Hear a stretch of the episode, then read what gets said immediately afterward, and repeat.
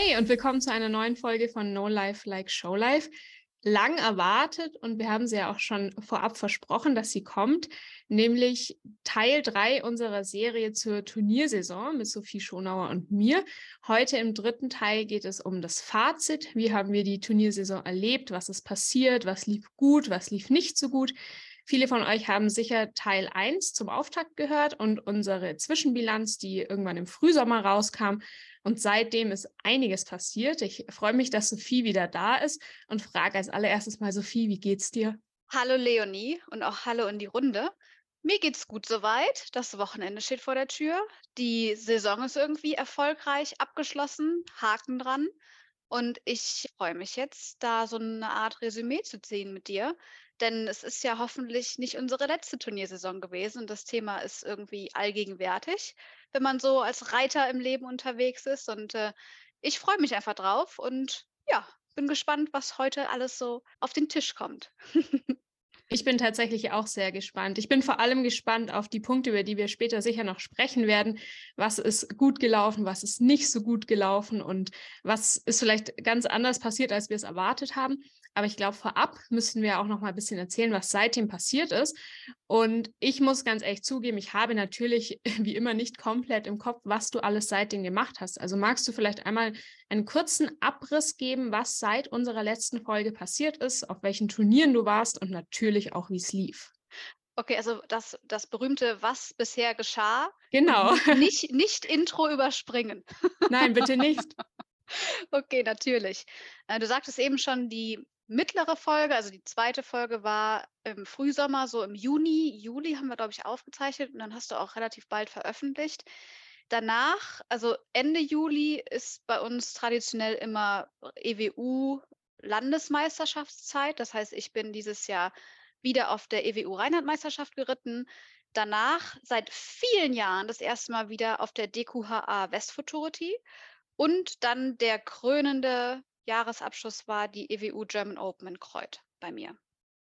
Was, wie war es bei dir? Ich hoffe, du, du hast es dir alles minutiös aufgeschrieben. Ja, ich musste tatsächlich gar nicht so viel aufschreiben, weil gar nicht so viel in Sachen Turnier passiert ist. Ich hatte die Südfuturity geplant. Der Clooney hat sich leider verletzt. Kann ich später auch gerne noch drauf eingehen. Das war Gott sei Dank nichts Schlimmes, aber es war eine Geschichte, bei der meine Tierärztin danach gesagt hat, typisch Clooney, ja. habe ich noch von keinem anderen Pferd gehört. Und danach waren wir auf der Q22, einem vielleicht etwas vermessenen Projekt, weil wir dort die ersten Reitklassen gestartet sind und eben die Südfuturity nicht zur Vorbereitung hatten. Da kann ich vielleicht auch später noch mehr drauf eingehen. Ja, bitte, hab, denn ich, oh, jetzt habe ich unterbrochen. Ich wollte nur gerade noch dazwischen schieben. Ich erinnere mich nämlich, dass du beim letzten Mal ja von der Südfuturity erzählt hast genau. und dass du eigentlich nur so vielleicht so ein Gimmick war, was man machen könnte, weil sie ja dieses Jahr bei euch unten im Süden stattgefunden hat und nicht bei uns eher in der Mitte, also im Westen. Aber das war noch überhaupt nicht klar im Sommer bei dir. Genau, und das war aber letztlich wirklich der entscheidende Ausschlagspunkt, nämlich die Location, was sicher auch für viele Diskussionen gesorgt hat, aber für mich in dem Fall tatsächlich ein Pro-Punkt war auf meiner Pro- und Kontraliste. Und ja, es ist dann wie so viele Dinge doch anders gekommen. Das mit der Südfuturity ging eben, wie gesagt, etwas in die Hose. Aber alles in allem, muss ich sagen, bin ich ganz zufrieden. Und ich hoffe, du auch. Ich gehe zumindest davon aus, denn ich habe gesehen, ihr wart so erfolgreich.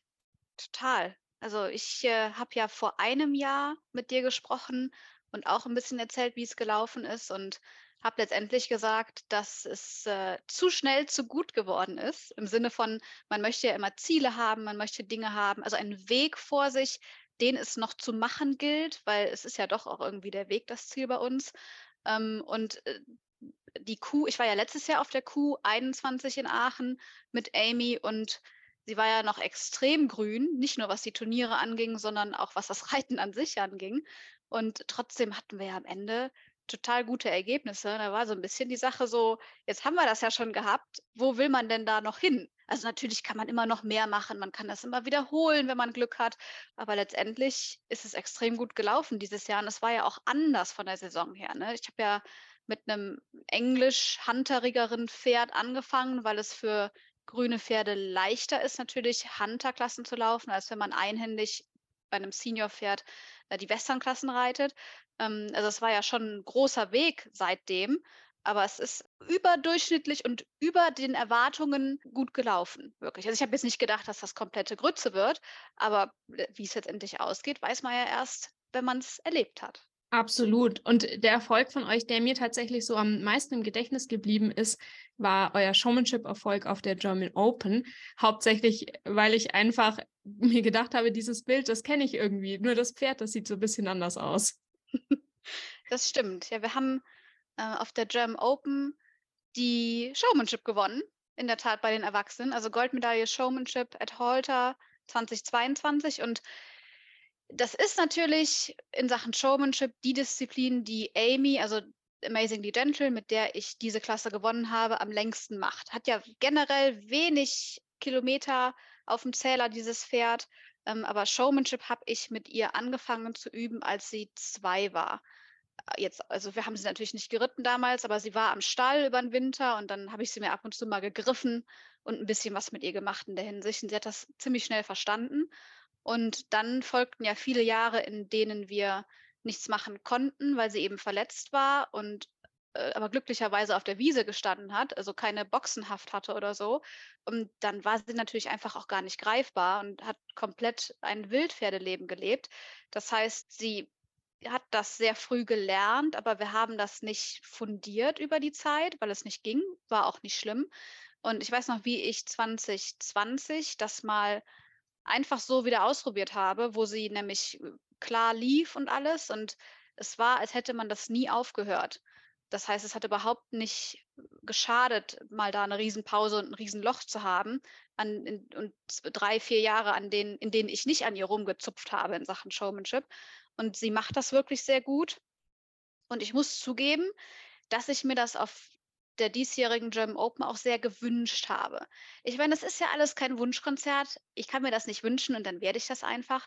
Ich habe gemerkt, wie extrem hoch das Level geworden ist, im Sinne von, das Level war immer schon hoch und es gibt immer, wie in der berühmten Gaußschen Kurve, einen Prozentsatz X, der extrem gut ist. Also das sind ähm, andere Teilnehmer in der Showmanship jetzt, es ist in allen Prüfungen natürlich so, aber ich beziehe mich jetzt auf die Showmanship, die man immer trifft, die man immer im Finale trifft, die man immer unter den Top 5 trifft. Es sei denn, jemand hat mal das Pech und es passiert ein Fehler, das kann uns natürlich allen passieren. Aber letztendlich ähm, habe ich auch im Vorlauf gemerkt, meine Güte, alle Leute oder der, der Durchschnitt ist sehr, sehr gehoben. Und das macht das Leben für uns alle natürlich nicht leichter. Im Sinne von, das sind Nuancen, die da über die Plätze und die Finalteilnahme entscheiden. Und äh, deshalb war ich super happy, ins Finale zu kommen. Und im, im äh, Finale letztendlich war es dann, ich meine, da gehört so viel dazu, da gehört Glück dazu, ähm, ein fittes, waches Pferd, ein fitter, wacher Mensch. Ja, und eine Pattern, die einem vielleicht auch liegt. Also ich erinnere mich noch, wie ich genau hier, wo ich jetzt sitze, gerade während wir hier sprechen, gesessen habe, als die Pattern zu German Open rauskamen und habe mir natürlich auch das Showmanship-Finale angeguckt und dachte, wie cool sieht diese Pattern aus. Also ich wollte unbedingt ins Finale kommen, um diese Pattern zu laufen, weil das war direkt Start mit so einer Art Treppe, die man laufen musste. Also 2D, so quasi hingelegt in die Ostbayernhalle im Trab. Und zwar nicht nur so eine Ecke, sondern das war geradeaus, Ecke, geradeaus, Ecke, Ecke, Ecke. Also es war wirklich ein weiter Weg und da ist alles abgefragt worden. Da ist Backup gerade, Backup um die Kurve. Überall Turns, wo man mal einen Turn hinpacken könnte. Viel Laufen, wirklich Extended Walk auch und ein Extended Trab raus am Ende. Also war alles drin, was man auf oberstem Niveau abfragen kann. Und da habe ich einfach so, sofort Bock drauf gehabt. Und äh, die Amy ist ein ganz tolles Showmanship-Pferd, weil die verlässlich ist, aber trotzdem so sensibel, dass man da einiges rausholen kann. Im Sinne von, mir nützt ja kein übersensibles Pferd was, das dann nicht mehr stillstehen will, weil es so aufgeregt ist. Mir nützt es aber auch nichts, wenn ich da so ein, eine Bahnschwelle stehen habe, die eigentlich gar keine Lust hat, loszulaufen. Das heißt, es ist eine ganz feine Nuance von ja, Pferden, die ich da gerne mag. Und sie ist halt genauso. Und die hat einen super Job gemacht, die hat alles gegeben, die hat alles rausgeholt. Und die, diese Goldmedaille hat sie sich wirklich sehr verdient. die hätten sich andere auch verdient, das meine ich damit nicht. Es, es kann halt nur einer gewinnen. Und an diesem Morgen haben wir beide da das Glück gehabt und den ja, fehlerfreien Lauf und den, die gute Performance einfach. Und dann haben wir das wirklich gewonnen. Ja, mega toll. Und ich musste gerade ein bisschen schmunzeln, weil das wirklich so ein schmaler Grad ist, finde ich, mit den Showmanship-Pferden, weil du, wie du sagst, du möchtest, dass sie verlässlich sind, dass sie brav sind, dass sie zuhören und jetzt nicht mit dem Kopf total woanders sind. Aber du möchtest auch eben keinen verschlafenen Träumer, der halt sagt, ja, komme ich heute nicht, komme ich morgen. Und der Grad ist so schmal. Das stimmt. Und da auch nochmal ein Fun Fact zum Thema Showmanship. Ähm, denn ich habe mich bei der Inspection, also das, äh, der Part, wo man sich aufstellt vor dem Richter und dann äh, das Pferd präsentiert und der Richter um das Pferd herumgeht und man ja selber als Vorsteller performen muss, indem man im richtigen Moment auf der richtigen Seite des Pferdes steht. Und das Pferd sollte im besten Fall einfach gar nichts machen. Ähm, und ich habe in der Tat nie viel über die Inspection nachgedacht. Ich meine, ich mache das jetzt seit 15 Jahren. Kannst davon ausgehen, dass ich irgendwie 16 Showmanship-Starts pro Jahr mindestens habe. Hochgerechnet sind das über 250 Showmanship-Läufe, die ich hinter mir habe, unter Turnierbedingungen. Das heißt, äh, das ist Routine für mich. Und das ist mir aber letztes Jahr auf der Q21 in Aachen echt zum Verhängnis geworden, weil ich, äh, ich habe da wirklich die Inspection verhauen und war so raus, dass es dann alles gelaufen war. Und das, das kann ja passieren. Das ist mir aber noch nie passiert. Und dieses Jahr auf der Rheinland-Meisterschaft ist mir was Ähnliches passiert was so total doof ist, weil wenn dem Pferd was passiert, okay, aber ich möchte ja nicht, dass mir was passiert, weil ich kann mich ja gut vorbereiten. Und äh, ich, ich muss wirklich zugeben, dass ich äh, auf der kompletten German Open Angst vor der Inspection hatte, was ja wirklich kein großes Ding ist. Und Angst ist natürlich jetzt in Anführungszeichen zu setzen, weil man hat Angst vor anderen Sachen. Aber das hat mich doch echt beschäftigt, sodass ich äh, das viel im Kopf durchgegangen bin, dass ich da keinen Mist baue. Vor allen Dingen, weil wir auch immer Inspections hatten, die nicht ganz regulär begonnen haben. Also nicht einfach nur, man steht vorm Richter und der geht halt links rum oder rechts rum, sondern es war immer so ein bisschen mit Pferd auf der Hinterhand an, äh, aufgestellt und so weiter.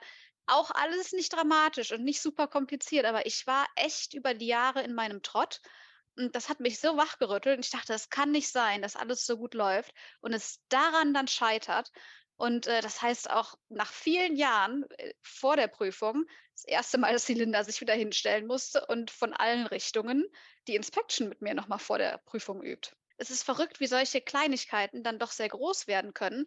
Und ich war immer nach der Inspection super, super froh, dass es jetzt vorbei ist und dass ich jetzt weitermachen kann mit irgendwelchen Laufsachen.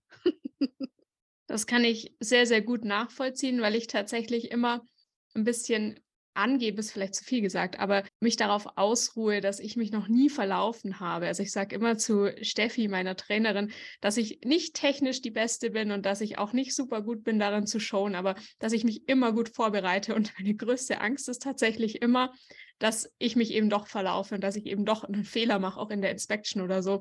Und ähm, dann sozusagen dieses Argument auch nicht mehr zieht. Ja, ja, also lass das mal so laufen, wie es ja, ist. Ja. Ich konnte das auch viele Jahre sagen, bis letztes Jahr. Ja, ich glaube, da muss man ganz, ganz, ganz vorsichtig sein. Ich glaube, in dem Moment, in dem man sich sicher fühlt, da hat man verloren. Ja, genau. Und dieses Jahr auf der Rheinland-Meisterschaft bin ich quasi mit dem, mit dem Ringsteward, der den Judge gespielt hat, mehr oder weniger zusammengestoßen. Und das war auch so, ging ein Raunen durch die Halle, so, oh. ich dachte mir auch, Ups. wo kam der denn jetzt her? Aber gut, Mann.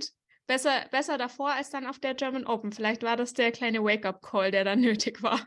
Absolut. Danach hatte ich noch die Westfuturity und da war ich auch schon sehr auf Alert, wirklich. Also da, ich habe das wirklich geübt. Ich habe geübt, auf welcher Seite ich vom Pferd stehe. Schön. Ja, ist doch immerhin was Positives, was man aus diesem etwas negativen Erlebnis ziehen kann. Ist ja auch nicht schlecht. Ja. Und letzten Endes hat es ja zum Erfolg geführt. Das muss man ja auch sagen. Und es war nicht der einzige, denn ich bin mir relativ sicher, du hast eine weitere Medaille auf der German Open geholt. Das stimmt, genau. Wir sind äh, noch in der Horsemanship gestartet und in der Senior Pleasure. Und ich bin auch mit der ähm, mit dem Kader der EWU Rheinland gestartet. Da haben wir auch eine Bronzemedaille gewonnen. Also das war auch sehr cool. Das war ein sehr cooler Auftakt, weil am nächsten Tag die Finals begonnen haben. Und in der Tat, um kurz auszuholen, ich bin zur German Open gefahren, qualifiziert in drei Prüfungen, wie gesagt, Showmanship, Horsemanship, Senior Pleasure. Und über das ganze Jahr ist es auch sehr gut gelaufen. Also ich habe in all diesen Disziplinen äh, haben wir mal gewonnen. Es ist in all Disziplinen auch mal irgendwie nicht gut gelaufen, aber es war generell immer so eine Steigerung da. Und trotzdem, als es darum ging, wie wir zur German Open fahren, weil wir sind ja alle bei der Linda im Trainingsstall Leckebusch und es gibt viele Kunden und alle Pferde müssen dann irgendwie nach Kreuth gefahren werden. Und äh, einige Kunden wie ich haben nur ein Pferd mitgenommen.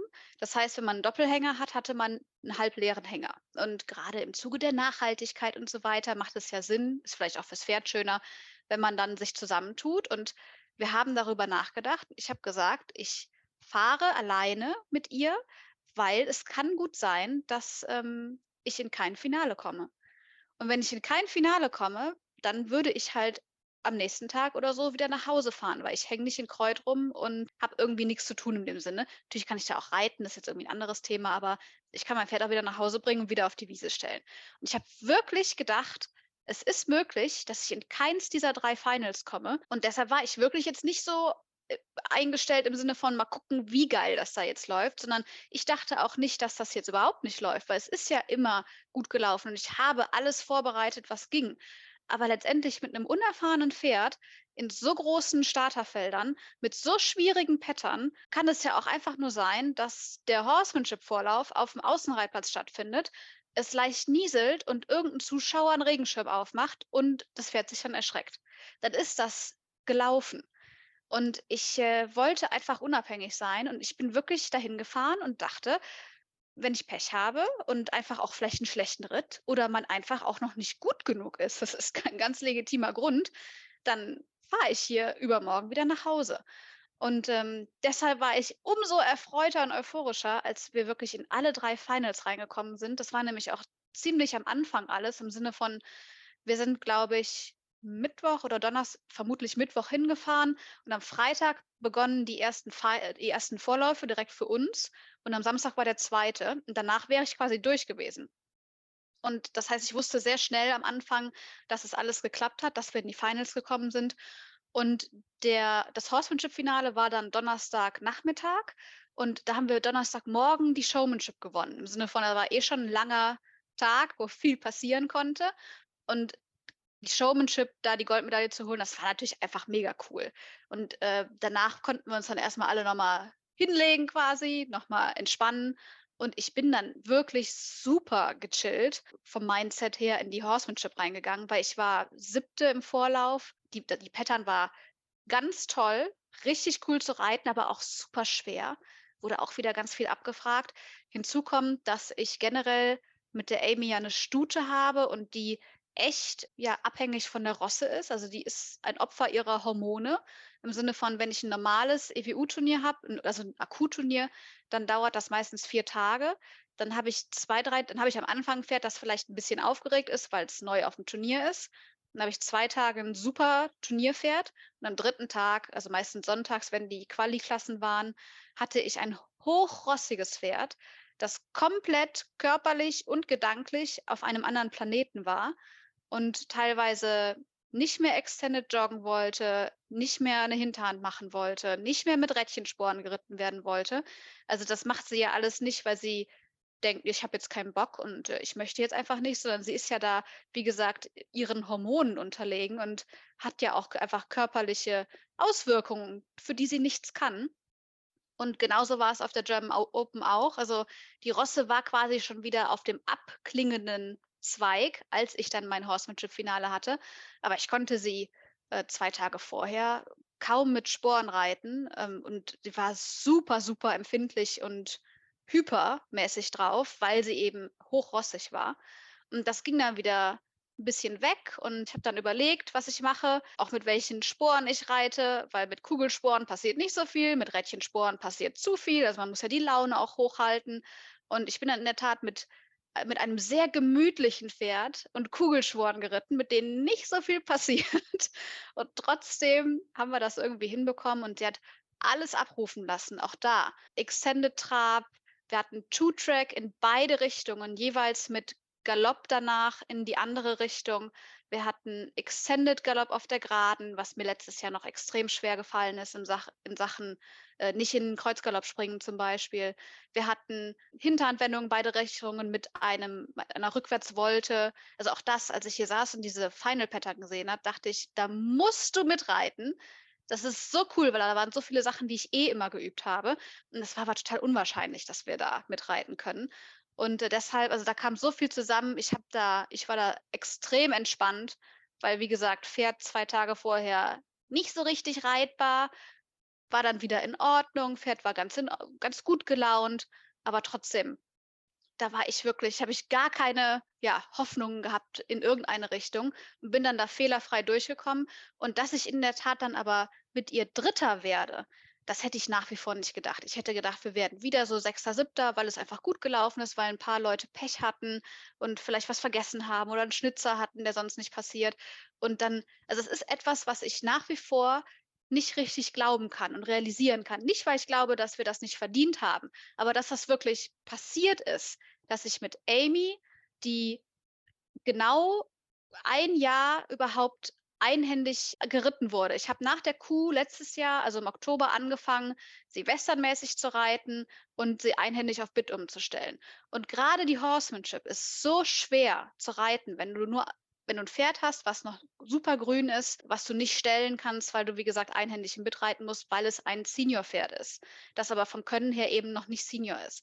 Mit den ganzen Sachen, die da abgefragt wurden, das war einfach der absolute Wahnsinn. Ich gucke mir das immer noch an, teilweise jetzt, weil ich mich so darüber gefreut habe, dass sie, dass, dass, dass Amy in so kurzer Zeit so gut geworden ist und all diese Sachen macht, für die man eigentlich sehr viel mehr Jahre braucht. Und dass sie vor allen Dingen so verlässlich ist und das alles dann auch abrufen lässt und sich nicht ablenken lässt und wie ein alter Hase da ihren Job macht. Das, ich meine, ich bin ein alter Hase, aber sie nicht. Für mich ist die Bronzemedaille in der Horsemanship das aller, allergrößte, sogar letztendlich noch größer als die Goldmedaille in der Showmanship.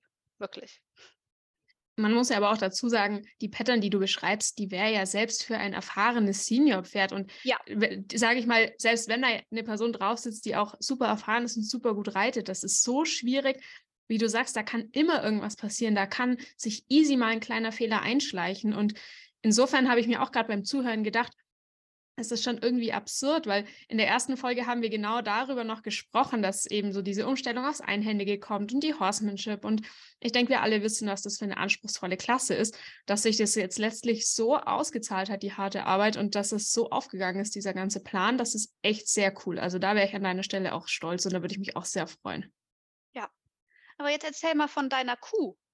Kuh hört sich immer so geil an. Ja, ja. Erzähl mal von der deutschen Meisterschaft der DQHA.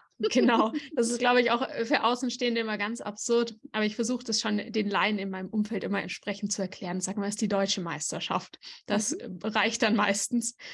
Genau, also ich bin hingefahren und habe genannt die Level One Amateur Hunter under Saddle, unsere erste Reitklasse, wie schon vorhin gesagt, etwas vermessen.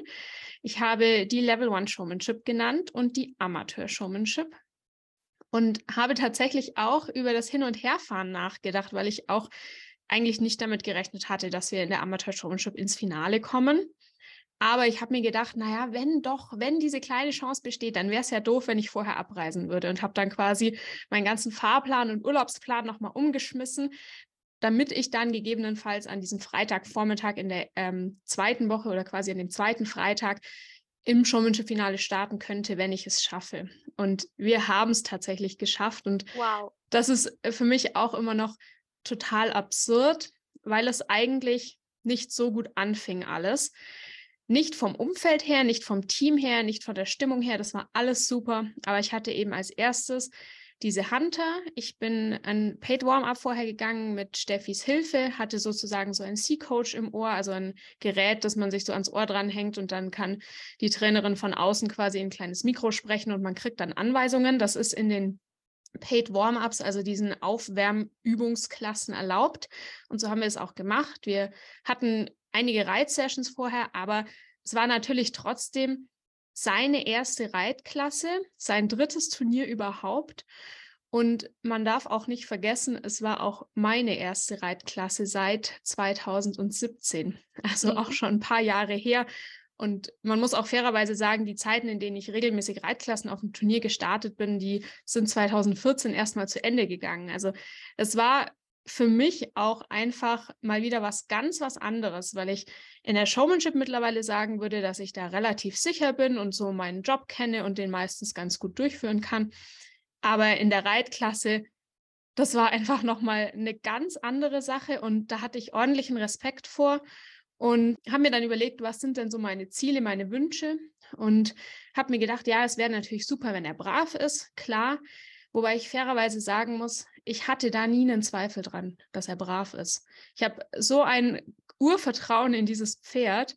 Ich hatte eher Sorge, dass er vielleicht ausfällt oder falsch anspringt oder ich in der großen, großen Klasse, also es waren echt viele Leute, in eine Situation komme, wo ich sage, okay, ich kann nicht richtig lenken oder ich kann da jetzt aus einem Pult nicht rausreiten, ich muss gegebenenfalls abbremsen aus Sicherheitsgründen. Das waren so meine Befürchtungen. Und Steffi hat davor zu mir gesagt, dein einziger Job ist es, dass er sich da drin gut fühlt. Es geht hier nicht um Platzierungen, es geht nicht um irgendwelche Leistungen in dem Sinne, sondern wirklich erstmal darum, ihm ein schönes Erlebnis zu bieten. Und als wir da drin waren, hat er das alles gemacht. Also der ist richtig angesprungen. Er hatte zu der Zeit noch ziemliche Probleme mit dem Rechtsgalopp, aber er hat es gemacht. Er hat alle Übergänge gemacht. Er war phasenweise auch wirklich sehr schön, muss ich sagen. Er war etwas zügiger als sonst, was sich aber tatsächlich bei ihm von oben meistens schlimmer anfühlt, als es von unten aussieht. Aber ich, für mich persönlich, hatte das Gefühl, ich hatte gar keine Kontrolle. Und zwar nicht, weil er irgendwas gemacht hat, sondern weil ich mit mir mental so überfordert war und nicht wusste, wohin mit mir und so unter Druck stand, dass es für mich erstmal gar kein schönes Erlebnis war. Und jetzt kenne ich mein Pferd relativ gut und weiß, dass wenn für mich irgendwas nicht so gut ist, ist es für ihn meistens auch nicht so gut. Und ich war danach unfassbar frustriert und zwar eben nicht, weil er irgendwas gemacht hat. Er war ganz, ganz, ganz toll. Und das haben, glaube ich, auch danach viele Leute falsch verstanden und gedacht, ich war nicht zufrieden mit ihm. Aber ich war mit ihm super zufrieden. Er hat das ganz, ganz, ganz toll gemacht. Aber mit mir eben nicht. Und nachdem ich schon diese Anweisung oder diese Aufgabe von Steffi bekommen hatte, diesen Job, du musst schauen, dass er sich gut fühlt und ich dann aber mental irgendwie so verloren war, hatte ich das Gefühl, dass ich eben genau diesen Job nicht gemacht habe er hat seine Aufgabe zu 100 Prozent erfüllt und ich meine nicht. Und das hat mich letztlich so frustriert. Jetzt habe ich da ein bisschen ausgeholt bei der ganzen Sache, aber ich glaube, das ist wichtig, um zu verstehen, wie dann der Rest des Turniers war. Ja, ähm, aber äh, sag doch mal kurz Druck. Was, welche Art Druck meinst, meintest du denn zu fühlen? Hm, tatsächlich genau den, dass ich eben durch meine reiterlichen Fehler nicht dafür sorge, dass er da drinnen ein schlechtes Erlebnis hat. Und ich weiß, dass ich nicht super gut sitze. Das liegt auch mitunter daran, dass ich ja jetzt erst seit relativ kurzer Zeit wieder regelmäßig reite. Und ähm, ich habe natürlich im Englischsattel trainiert, aber ich denke, wir wissen alle, das braucht einfach Jahre, bis man da gut sitzt. Und es ist natürlich, und ich glaube, es gibt auch viele Leute, die das falsch finden, dass ich den in seiner ersten Reitklasse gestartet bin. Und es ist natürlich auch eine unfassbare Aufgabe für so ein junges Pferd, da oben mit einer Person klarzukommen, die so lange nicht in einer Reitklasse gestartet ist und gleichzeitig ja selber noch gar nicht weiß, wie der Job geht. Und für mich war der Druck einfach diese Aufgabe, schau, dass es ihm gut geht, schau, dass er ein gutes Gefühl hat. Und ich habe mich dann irgendwie darin so verloren, dass ich wahrscheinlich genau dadurch eben dafür gesorgt habe, dass er das nicht hatte. Und ja, aber meinst du wirklich, er hatte es nicht? Weil du sagtest doch, es ist gut gelaufen.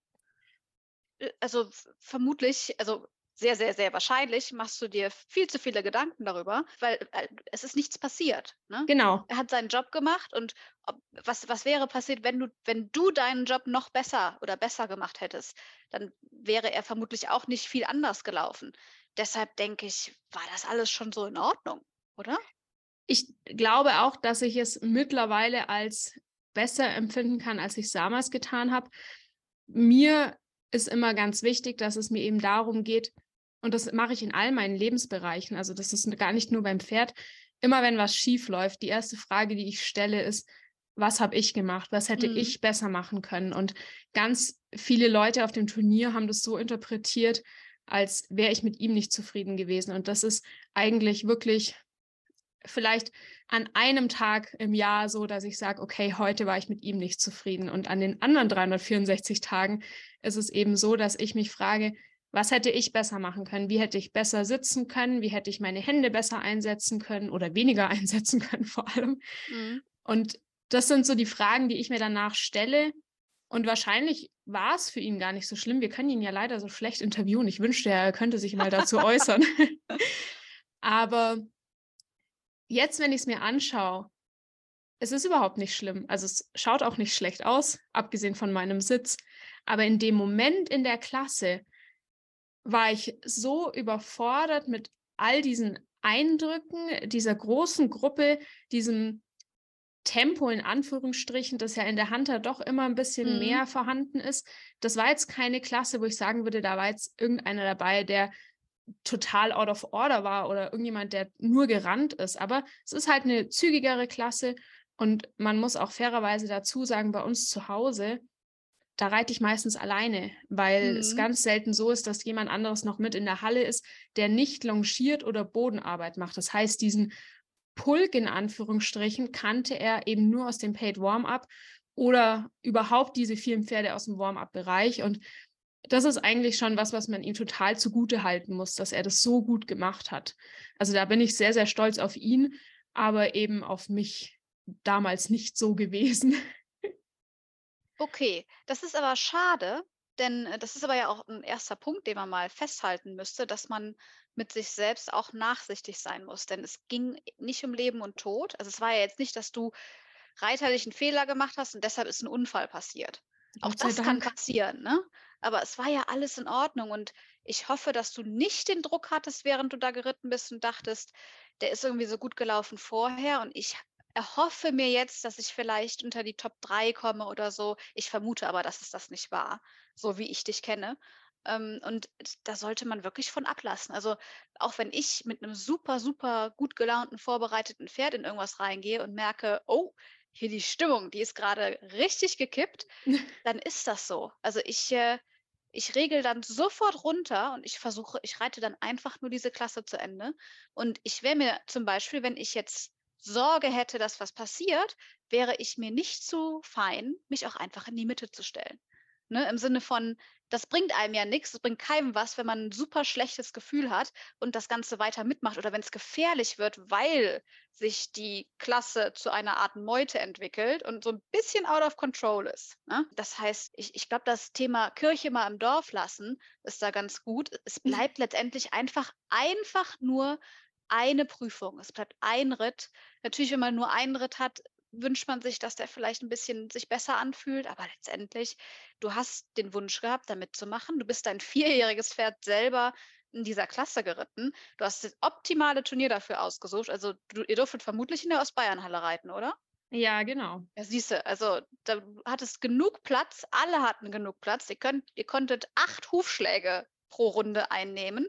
Also ich denke, das war alles optimal. Und wenn du Lust hast, weil du ja sagtest, dass manche Leute vielleicht dachten, vielleicht hätte besser die Steffi als Trainerin das Pferd das erste Mal vorgestellt und so weiter. Aber wenn du da Lust drauf hast, und das ist sicher, weil du ihn zu Hause auch reitest und kennst, finde ich, ist das absolut legitim.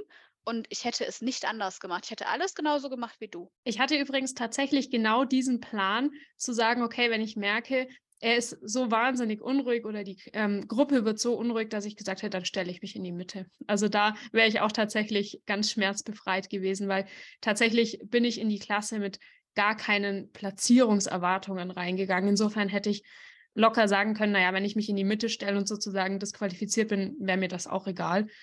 Es kam Gott sei Dank nicht dazu, aber Erwartungen in Form von Platzierungen hatte ich tatsächlich nicht. Das hatte ich, wenn dann vielleicht in der Showmanship, aber da war es eher so, Hauptsache überleben. Mhm. Und meine größte Angst ist wirklich tatsächlich immer, dass ich für irgendwelche Unfallsituationen sorge oder ähnliches. Und insofern war ich schon mal froh, dass sowas nicht passiert ist. Okay, das klingt spektakulär eigentlich. Ja, ja, es klingt, es klingt viel spektakulärer, als es war. Und war es wahrscheinlich auch nur für mich. Steffi war danach auch etwas irritiert, weil sie total happy war und total zufrieden und es lief doch gut. Und ich war, glaube ich, einfach nur leichenblass und völlig unter Stress. Aber es ist ja letztlich auch so, man muss ja auch selber einfach Kilometer sammeln. Und mhm. das ist einfach jetzt meine große Aufgabe. Ich merke das jetzt an der Showmanship. Da bin ich jetzt seit, ja, seit fünf Jahren starte ich da jetzt regelmäßig. Und jetzt erst an einem Punkt, wo ich sagen kann, okay, jetzt kann ich reingehen und einfach meinen Job machen, ohne mhm. irgendwelche Aufregungen oder ähm, Ängste oder so diese Grundnervosität, denke ich, die man immer so ein bisschen hat oder diese Grundaufregung im Sinne von Freude, die ist natürlich da, die ist auch gut. Aber es ist eben nicht mehr diese große Angst vor Fehlern, weil in der Showmanship bin ich mittlerweile so, naja, wenn der Fehler passiert, dann ist es halt so, ne? Ja, genau. Und auch da, ne, was könnte man tun, wenn man halt Kilometer sammeln möchte? Die vielleicht eben nicht auf den drei, vier großen Shows in Kreuz genau. sammeln, sondern bei der EWU mal auf ein C-Turnier fahren, mal auf ein normales DQHA-Turnier fahren, denn da weht dann doch ein anderer Wind. Damit will ich nicht sagen, dass die Qualität da nicht entsprechend ist, sondern es sind einfach viel kleinere Turniere.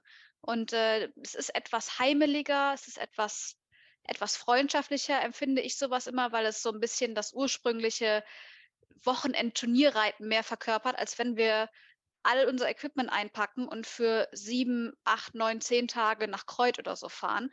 Und ich bin mir sicher, jeder geht anders an so ein kleines Turnier ran, als wenn man sagt, ich fahre jetzt auf die Kuh. Weil es ist einfach aufregend, es ist ein großes Turnier. Und deshalb ist es wichtig, dass man da auch an sich selber arbeitet, wie du es ja auch sagst. Ne? Es geht ja nicht nur darum, dass das Pferd Kilometer hat, sondern man selber ist im besten Fall auch super vorbereitet und nicht aufgeregt. Ne? Das heißt, weil man ist ja eigentlich da, wie die Steffi das auch gesagt hat, um dem Pferd zu helfen. Sondern das Pferd ist ja nicht unbedingt da, um einem selbst zu helfen, sondern andersrum. Und das geht nur, wenn man die Erfahrung hat. Und die Erfahrung kann man sich nicht kaufen. Die kriegt man nicht in einem Monat, sondern die kommt über Jahre. Und finde ich aber schön, dass du das bei dir jetzt so merkst, dass du jetzt da so safe bist in mindestens einer Disziplin. Ja, absolut. Das ist natürlich ausschlaggebend. Bei uns gibt es leider so wenige kleine Turniere. Das ist wahnsinnig schade. Ich wünschte nämlich tatsächlich, es gäbe mehr davon, weil es ist natürlich auch auf eine Art irgendwie unfair, dem jungen Pferd als erstes diese Bühne zu präsentieren. Zumal es ja dann auch noch eben in Kombination mit mir doch ein bisschen ein riskanteres Unterfangen ist als eben vielleicht mit einem Profi. Aber letztlich war ich total froh, dass wir die Kuh gemacht haben. Es war echt ein schönes Turnier. Und er hat tatsächlich seinen ersten Pokal geholt. Da bin ich oh. super, super ah. stolz auf ihn. Ja, bin ich sehr, sehr stolz. Danke. Er hat nämlich dann tatsächlich am Tag nach dieser Hunter an der Saddle-Klasse, die war am Abend, haben wir danach noch Showmanship geübt, weil am Dienstagvormittag die Level One Amateur Showmanship war. Und da hat er tatsächlich eine Show gewonnen, war einmal Vierter und ja, da war ich sehr, sehr stolz auf ihn, weil es eben, wie gesagt, sein, sein drittes Turnier ist. Also der war noch nie viel unterwegs. Und man muss ihm auch einfach mal zugute halten, dass er bisher jede Showmanship-Pattern fehlerfrei gemacht hat. Also er mhm. hat noch nie bisher irgendwo einen Fehler gemacht. Er ist in jedem Setup gestanden, er hat jeden Turn gestanden, er ist äh, alle Linien gut mitgelaufen, alle Übergänge gut mitgelaufen und das war echt toll, dass er dafür auch einfach mal belohnt wurde. Es war auch eine große Klasse mit, ich glaube, 24 oder 25 Leuten. Wow. Ich möchte jetzt ungern was Falsches sagen. Ja. Und er hat auch tatsächlich sich im Vorlauf der Amateur Showmanship sehr gut platziert mit, glaube ich, vier, fünf, sechs und drei oder so. Will jetzt mhm. wieder nichts Falsches sagen, aber wir waren dann am Ende im Finale siebte und das war für mich ein riesengroßes Ding, weil auch einfach Leute in der Klasse waren, die ich seit Jahren verfolge, denen ich zuschaue, die ich bewundere.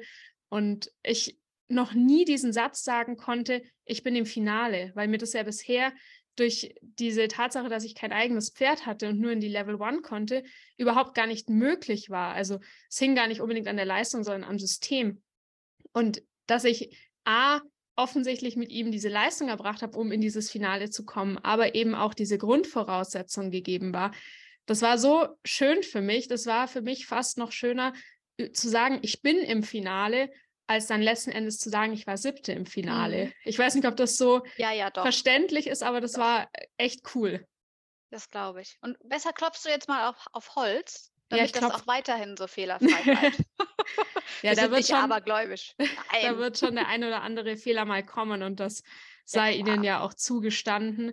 Aber ich habe das auch neulich mit jemandem besprochen und ich bin mir ehrlich gesagt gar nicht sicher. Ich glaube, ich habe das auch in der letzten Folge, die wir gemeinsam aufgenommen haben, gesagt. Es ist einfach schön, wenn so ein Pferd, das so brav ist und immer so willig den Job macht, auch mal in Anführungsstrichen auf dem Papier belohnt wird, weil es läuft halt keiner rum und sagt, ja, du bist bisher durch jede Pattern gegangen und warst brav und hast keinen Fehler gemacht. Und deswegen freut es mich umso mehr, dass er jetzt auf diesem Turnier auch mal offiziell die Anerkennung bekommen hat, die er meiner Meinung nach jeden Tag verdienen würde ja. von der ganzen Welt. Ja, und äh, Stichwort gewagtes Unterfangen, wie du es ja nanntest, ne? Ja. weil du ja auch das erste Mal geritten bist und dann direkt auf der deutschen Meisterschaft. Ich finde es genau richtig so und ich würde es immer eher so machen, dass man egal auf welches Turnier, aber zu dieser, zu so einer tollen Anlage fährt, wo man so gute Reitbedingungen hat, als dass du sagst, du packst ihn ein und fährst auf ein Popelturnier bei dir um die Ecke. Jetzt nichts gegen Popelturniere, auch Daseinsberechtigung. Es ist einfach was anderes. Die sind auf kleineren Anlagen und dann reitest du da mit zwölf Leuten in einer winzigen Halle und es ist super schwierig und man reitet gefühlt, umzirkelt man den Richter die ganze Zeit, weil man nicht mehr rauskommt. Also ich denke, da würde ich immer lieber auf eine tolle Anlage fahren und überhaupt keine Schnitte haben, aber einen sehr guten ersten Eindruck für das Pferd haben, als dass ich äh, auf ein kleines Turnier fahre in der Hoffnung, da vielleicht doch Erfolg zu haben und aber ganz komische äh, Reitbedingungen. Auch da muss man jetzt sagen, nicht jedes kleine Turnier hat scheiß Reitbedingungen. So war das nicht gemeint. Aber wenn es um Kreuz geht, wenn es um Aachen und um das Stadion geht und noch zwei, drei weitere Anlagen, dann sind da einfach die großen Turniere, die wichtigen Turniere, wo man harte Konkurrenz hat. Aber die Klassen sind dort auch teilweise von der Qualität so gut, finde ich, gerade in so einer Pleasure oder in so einer Hunter, dass es sehr aufgeräumt ist beim Ritt. Das hast du einfach nicht, wenn das Level nicht so hoch ist, weil das ganz normal ist und verständlich. Da kommen wir alle her. Aber für ein vierjähriges Pferd ist es viel schöner, denke ich, in einer gesitteten Klasse zu reiten, als in einer weniger gesitteten. Absolut, das ist ein sehr valider Punkt. Und tatsächlich bin ich mit Blick darauf auch sehr zufrieden mit meinem Plan, weil das ja auch Ende Oktober war und das Wetter dementsprechend. Insofern, ja, also mit dem Plan bin ich zufrieden. Das würde ich tatsächlich, glaube ich, auch rückblickend gar nicht so viel anders machen. Es gibt andere Punkte, aber zuerst möchte ich tatsächlich von dir wissen, ob es Punkte gibt, wo du sagen würdest, das habe ich richtig gemacht, das würde ich wieder so machen und das würde ich anders machen. Also letztendlich anders machen würde ich gar nichts. Ich glaube, du hast mir schon mal so eine Frage gestellt. Ich habe auch einfach gesagt, nichts. Punkt. Nächste Frage. Vielleicht soll ich mir mal neue Fragen überlegen. aber die kamen auch aus der Community. Okay. Ich meine, letztendlich der Erfolg gibt dem Plan und der Durchführung, die ich hatte dieses Jahr ja recht. Im Sinne von, ich bin happy, das Pferd war anscheinend happy, weil es hat super mitgemacht. Ich würde das immer wieder so machen, weil es so richtig viel Spielraum hatte ich ja auch nicht. Ich meine, was hätte ich machen können? Ich hätte noch zur Kuh fahren können, habe ich aber aus verschiedenen Gründen dann nicht gemacht bin parallel lieber selber ohne Pferd in Urlaub gefahren. Das würde ich nicht anders machen. Ich würde, also ich meine, ich mache das jetzt ja auch nicht zum ersten Mal. Ne? Das ist ja alles irgendwie gewachsen in den letzten Jahrzehnten fast. Und wir haben den Plan durchgezogen und dabei immer das Pferd im Blick gehabt und es war immer alles in Ordnung. Und auch ähm, im Sinne von, was hättest du wieder so gemacht, ist, ich hätte wieder den Muffin, also den meinen vierjährigen Wallach, ist ja so alt wie der Clooney, ich hätte ihn wieder genauso rausgenommen aus der Tretmühle dieses Jahr, wie ich es ja mit Linda gemacht habe zusammen.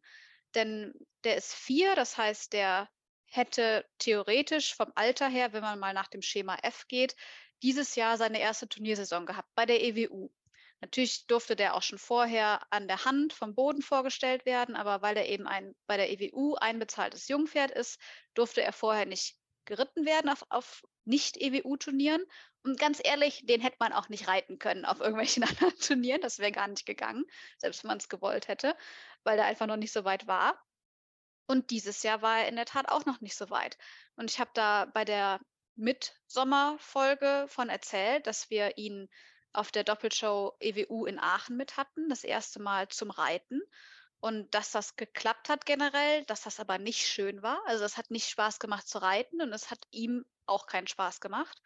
Und dann haben wir ihn ja quasi aus Aachen Hängerklappe auf, aus, auf die Wiese geschubst. Also ganz so war, war es natürlich nicht, da war schon noch eine Woche dazwischen. Aber wir haben ihn rausgestellt in die Wallachherde, die das ganze Jahr draußen ist.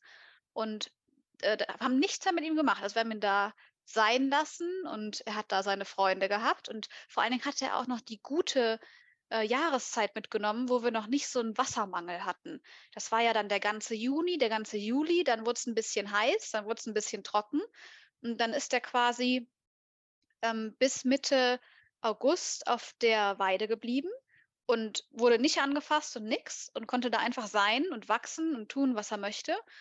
Und in der Tat haben wir ihn dann Mitte August reingeholt, weil Lindas Vater ist ja auch Pferdetrainer und der hat eine Anlage in Spanien, aber war im Sommer hier, weil es dann in Spanien so heiß war. Ich meine, hier war es auch super heiß, aber anscheinend noch erträglicher als dort. Und der macht dann hier einige Pferde und das heißt, der Muffin ist Mitte August wie so ein kleiner Schuljunge für sechs Wochen auf so eine Art, ja, Trip mit dem Lutz gegangen. hat beim Lutz gelebt, das ist aber auch ganz in der Nähe von Lindas Anlage. Und der hat den einfach überall hin mitgenommen. Der ist den ausgeritten, der hat mit dem Bodenarbeit gemacht, der hat viel Seitengänge geübt, der hat einfach geguckt, dass der vorwärts läuft. Das war das große Problem, dass er so chillig ist, dass er irgendwie keinen Bock hatte zu laufen. Und das ist, ich meine, letztendlich will die Zucht ja dahin. Es soll ja alles langsam sein, es soll alles gemächlich sein. Pferde sollen die Beine nicht bewegen. Und jetzt stehe ich halt da mit so einem Pferd, was halt keine Lust hat, sich zu bewegen. Nur dann kommt man halt auch nicht weiter. Das heißt, es ist ja dieses umgangssprachlich klemmig, dass man sie nicht so richtig bewegt bekommt. Und er ist halt einfach auch groß und schlaksig und ist ja vom Typ her nicht das kleine Raining Pony, sondern eher Typ Warmblut. Und ähm, der hat dann da quasi einfach alles mitgemacht und ist mit dem Lutz immer zu den ganzen äh, Reitunterrichten gefahren im Hänger, ist dann da in, auf den ganzen fremden Anlagen geritten worden.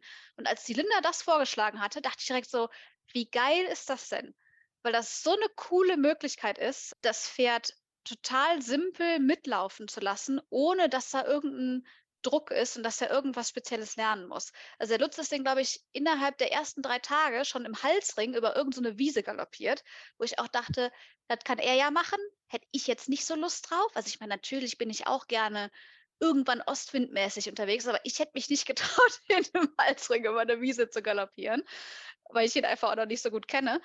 Und der Lutz hat da ein Grundvertrauen und er hat das gemacht und war auch sehr angetan von ihm und wirklich begeistert und hat auch Spaß an ihm gehabt, so wie ich es verstanden habe. Das heißt, er hat ihn dann nach diesen zweieinhalb Monaten Weidepause nach und nach wieder ans Reiten rangebracht. Und da ging es vor allem darum, dass er einfach läuft, dass er seinen Körper mehr nutzt, dass er seinen Körper mehr kennt, dass man den Körper ein bisschen mehr steuern kann, alle einzelnen Teile selber als Reiter mehr anwählen kann quasi und dass er einfach vorwärts läuft. Und als sie ihn dann wiedergebracht haben, bin ich natürlich auch geritten. Ich hatte zwischendurch keine Zeit, weil German Open war und weil ich dann im Urlaub war und so weiter. Und deshalb bin ich in, nicht woanders geritten, aber ich bin dann bei uns geritten. Und da dachte ich auch so, ja, der hat jetzt Go. also nicht schnelle Beine, aber der ist vorwärts gelaufen. Und wir haben ihn auch hochgeritten, also nicht äh, angepackt vorne, sondern es war eher so Typ Hirsch gefühlt. Einfach mal, damit er aus dem Quark kommt.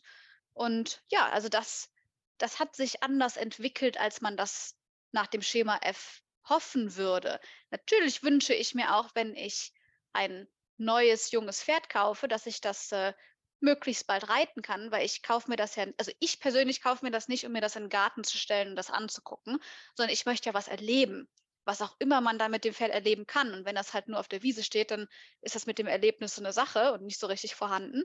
Und deshalb haben wir es quasi geschafft, ihn jetzt mit Verzögerung dazu zu bringen, dass er irgendwie mehr Spaß an seinem Job hat, den wir ihm ja geben. Und seitdem, also seit, wann, seit wann ist er wieder zurück? Ja, seit, seit äh, Ende September ähm, reitet die Linda ihn wieder und ich reite ihn eben auch. Und zwar auch alleine mittlerweile. Da würde jetzt der eine oder andere sagen, ja, ist doch ganz normal, dass man sein Pferd alleine reitet. Aber ich war da schon etwas zurückhaltend und habe mich nicht so ganz getraut hier und da, obwohl ich früher nie Angst hatte wirklich auf dem Pferd. Aber das war einfach neu für mich, weil er auch vom Typ her anders ist als die Stuten, die ich hatte. und er ist ganz safe aber, aber das musste ich e eben erst fühlen und herausfinden, dass das wirklich so ist. Und seitdem reite ich ihn auch alleine, also auch wenn Linda nicht da ist und fummel mich da so rein.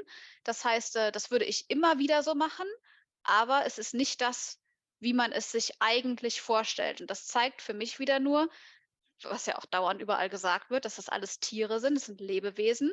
Ich meine, du hast gerade mit der Dasi auch deinen Podcast gehabt zu ihrem äh, neuen Buch. Sie sagt ja auch, Zitat, Pferde haben nicht um einen Job gebeten. Und Pferde sind ja auch nicht generell auf der Welt, damit wir sie reiten und wir irgendwie Spaß mit ihnen haben. Das heißt, das ist alles nicht einfach so nach dem Schema F zu machen. Und es ist aber natürlich schwierig, wenn man gerade mitbekommt, dass andere Pferde vierjährig schon so super toll laufen und ausbalanciert sind und das alles mitmachen und irgendwie auch schon am langen Zügel laufen. Also alles so krasse Sachen, die ich zum Beispiel jetzt noch nicht habe. Aber mein Pferd läuft, ich kann den reiten, ich kann nach und nach anfangen, feinere Sachen zu machen. Und ich habe da im Moment richtig Spaß dran, muss ich zugeben. Deshalb kann ich allen nur raten, Vertrauen zu haben in den Weg, wie auch immer er sein mag und vor allen Dingen nicht ähm, die Geduld zu verlieren und äh, zu früh abzubrechen. Denn die meisten Dinge brauchen wirklich Zeit. Nicht nur Verletzungen, die wir jetzt nicht hatten, aber an, ganz viele Dinge brauchen Zeit und da muss man einfach individuell entscheiden, wie das weitergehen kann. Und ich hatte da gar keinen Druck, weil ich hatte ja sogar das Glück, die Amy reiten zu können, das den ganzen Sommer über. Und ich äh, empfehle da jedem wirklich, da individuell drauf zu gucken, weil auch Kinder die in die Schule gehen müssen und in dieses Schulsystem reingepresst werden, funktionieren da auch nicht alle gleich gut. Das ist eigentlich auch eine ganz komische Sache, wie wir da hier in Deutschland mit umgehen. Genauso ist es bei Pferden. Und das hat jetzt ein Jahr länger gedauert. Keine Ahnung, was nächstes Jahr ist. Kann auch sein, dass das wieder ein Jahr länger dauert. Aber letztendlich bin ich äh, 100% zuversichtlich, dass ich da ein tolles Pferd habe, das gut zu mir passt und mit dem ich da irgendwann eine sehr gute Zeit haben werde. Also die habe ich schon, aber ich meine im Sinne von, ich möchte ja auf ein Turnier gehen irgendwann mal und herausfinden, was ihm besonders liegt. Und ich äh, habe da gar keinen Stress mit. Also ich bin da komplett zuversichtlich und merke jetzt schon, dass es sich alles auszahlt, was wir gemacht haben. Das finde ich sehr schön, dass du das erzählst, weil ich tatsächlich auch fragen wollte, wie es Muffin geht, weil wir eben in der Folge davor auch darüber gesprochen haben. Und bin gerade kurz zusammengezuckt, als du dann angefangen hast von Spanien, weil ich mir dachte, die werden den jetzt doch nicht nach Spanien gebracht Direkt haben. Gerüchte. Muffin war in Spanien. Genau, war genau. er nicht. Äh, ich dachte mir so, okay, wo, wo geht die Geschichte hin? Wo geht die Geschichte hin? Aber es klingt auf jeden Fall total cool und es ist, glaube ich, echt ein guter Weg, gerade für diesen Typ Pferd, den ich, glaube ich, ehrlich gesagt auch im Stall stehen habe, wo einfach, wie du schon gesagt hast, das wichtige Stichwort Zeit ist, in Kombination mit Geduld. Aber ich denke, die Geduld ist ja immer ein bisschen getragen von einer gewissen Zeitspanne. Das klingt auf jeden Fall sehr, sehr schön. Das freut mich auch für euch, dass ihr da jetzt so einen guten Weg gefunden habt und dass ihr da jetzt auch zueinander findet, weil es ist ja gar nicht so selbstverständlich, finde ich, wenn man sich so ein neues Pferd kauft und du hast auch die Aussage von Dasi angesprochen, man kauft sich dieses Pferd und es ist ja irgendwie so, dass über dem Ganzen steht, dass man sich irgendwie mögen sollte und Spaß zusammen haben sollte. Und jetzt können wir natürlich nicht wirklich bei den Pferden erfragen, wie die das sehen, aber es ist ja, finde ich, auch von sich selber immer relativ viel verlangt oder ein recht hoher Anspruch zu sagen, von Anfang an habe ich diese und jene Gefühle für dieses Pferd, das ich eigentlich vielleicht noch gar nicht so gut kenne. Zumindest ging es mir anfangs so. Und dann finde ich es immer schön, wenn man eben doch so nach und nach zusammenwächst und nach und nach auch schöne Dinge, kleine Erfolge und eben ja auch im Training so Fortschritte erlebt, wo man einfach merkt, cool, jetzt geht da was voran und es ist vielleicht noch nicht das große Ding, es ist vielleicht noch nicht Turnier, Platzierung, Schleife, aber eben dieses Gefühl, es wird von Mal zu Mal besser und man hat offensichtlich einen guten Weg gefunden. Ja, ah, das ist ein super Punkt mit dem äh, sich mögen und Vertrauen haben. Oder auch dieses, gerade das Thema sich mögen. Also ich hatte zum Beispiel zu Amy jahrelang keine wirkliche Bindung, mhm. obwohl ich sie seit Tag null, also Tag eins kenne und sie aus meiner Gentle ist letztendlich, weil ich einfach keine Zeit mit ihr verbringen konnte. Also jeder tickt da ja anders, jeder Mensch, aber ich, für mich ist es nicht so richtig, also es gibt mir nicht so viel, wenn ich einfach nur beim Pferd bin ne, und wenn ich mein Pferd putze oder so. Das, ganz viele Leute haben da richtig Bock drauf und sind damit total happy. aber ich muss von mir aus gar nicht putzen. Doch, ich putze natürlich auch.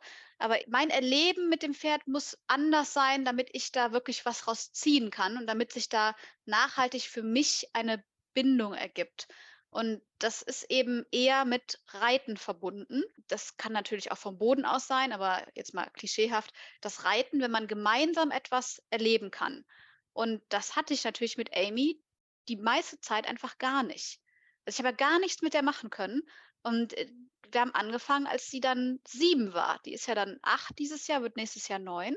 Und das fand ich immer schade, aber ich, ich habe keine Lösung dafür gesehen.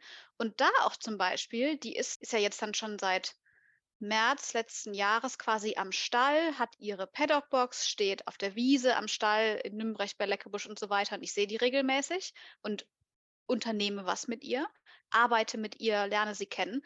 Und die kommt in der Tat erst seit einem halben Jahr oder so kommt die von alleine auf mich zu. Also wenn die quasi auf dem Paddock steht oder so, dass sie zu mir kommt. Sondern die hat mich oft angeguckt, so mit so, wie so ein Auto, so, äh, irgendwie kenne ich dich, aber so richtig kann ich mit dir nichts anfangen. Und man wünscht sich natürlich, oder ich kenne das auch von Ishtar und Gentle, dass sie mich sehen, dass ich die rufen kann und dann ist die Freude groß und die kommen zu mir und freuen sich auch. Und das war bei der Avi bis vor kurzem gar nicht der Fall. Und jetzt ist das aber so. Also es hat sich wirklich, es hat sich verändert. Also sie hat, ich glaube, dass sie sich mir zugetan fühlt und weiß, dass ich ihr nichts tue und dass es irgendwie schön ist, mit mir zusammen zu sein und dass sie mich auch irgendwie sympathisch findet. Das ist jetzt alles sehr vermenschlicht. Das muss man natürlich irgendwie, darf man nicht auf die Goldwaage legen. Aber sie kommt in der Tat jetzt zu mir. Und zum Beispiel der Muffin, den ich auch mochte, also ich meine, ich habe den ja gekauft letztendlich und mein hart verdientes Geld am Tisch gelegt, damit er eben bei uns ist. Und der ist von Anfang an gekommen. Ich meine, der, der ist sehr menschenbezogen und ich kann, wenn ich jetzt abends zum Stall fahre und der steht in der Wallachgruppe im Offenstall mit äh, 15 anderen Pferden und es ist dunkel, dann muss ich mich nur ans Tor stellen habe keine Ahnung, wo der ist, weil irgendwie gerade das Licht nicht an ist. Dann muss ich nur Muffin rufen, warten und dann steht gleich der Muffin da. Da steht meistens auch noch ein anderer Muffin, der nicht Muffin heißt, auch mit noch da. Aber der kommt jedes Mal, wenn man, den, wenn man den ruft und ich bin mir ziemlich sicher, dass der mich auch erkennt. Und so sind die Charaktere verschieden. Und ich bin froh, dass ich aber zu beiden irgendwie so diesen Draht gefunden habe. Einmal schneller und einmal lang, äh, hat es länger gedauert, aber es hat irgendwie geklappt, weil das ist natürlich super wichtig. Ne? Also wenn man sich nicht mag, wenn man sich nicht sympathisch ist, was durchaus sein kann. Es gibt ganz viele Pferde, die, die ich jetzt, wenn ich sage unsympathisch, ist das so negativ behaftet, weil das kann ich ja überhaupt nicht beurteilen. Aber andersrum wird vielleicht ein Schuh draus, wenn man sagt, ganz wenige Pferde fand ich so richtig super sympathisch. Also die waren mir so richtig nah. Und es muss ja auch gar nicht anders sein. Aber deshalb ist das etwas sehr Besonderes. Und ich denke, das gehört dazu, dass man eben als Team zusammenwächst und auch dann, wenn man das möchte, äh, auf dem Weg zum Erfolg ist, was ja nicht unbedingt sein muss, nur wenn man reitet. Und äh, wenn man das nicht hat und wenn einem das egal ist, dann hat das doch so ein bisschen was von Sportgerät und Maschine und dann kann man eigentlich auch Tennis spielen, denke ich. Ne?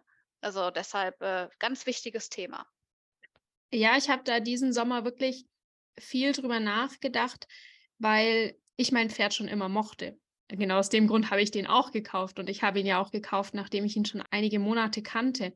Aber ich habe eben oft von anderen Leuten, von Freundinnen so diese Sätze vor allem gelesen, weniger gehört, aber viel auf Social Media auch gelesen, so, das ist mein Pferd, mein Once-in-a-Lifetime-Horse, ich würde alles für den tun. Und diese Gefühle hatte ich am Anfang nicht so stark. Und wie gesagt, nicht falsch verstehen, ich mochte dieses Pferd unfassbar gerne. Es ist ein echt tolles Pferd, aber es ist eben erst seit diesem Sommer so, dass es sich anfühlt wie mein Pferd. Und jetzt bin ich auch noch die Person, die ihrem Pferd so einen hochtrabenden Namen gegeben habe. Der heißt ja auch noch Truly Mine. Ich habe den ja auch noch umbenannt. Du hast den umbenannt? Ja.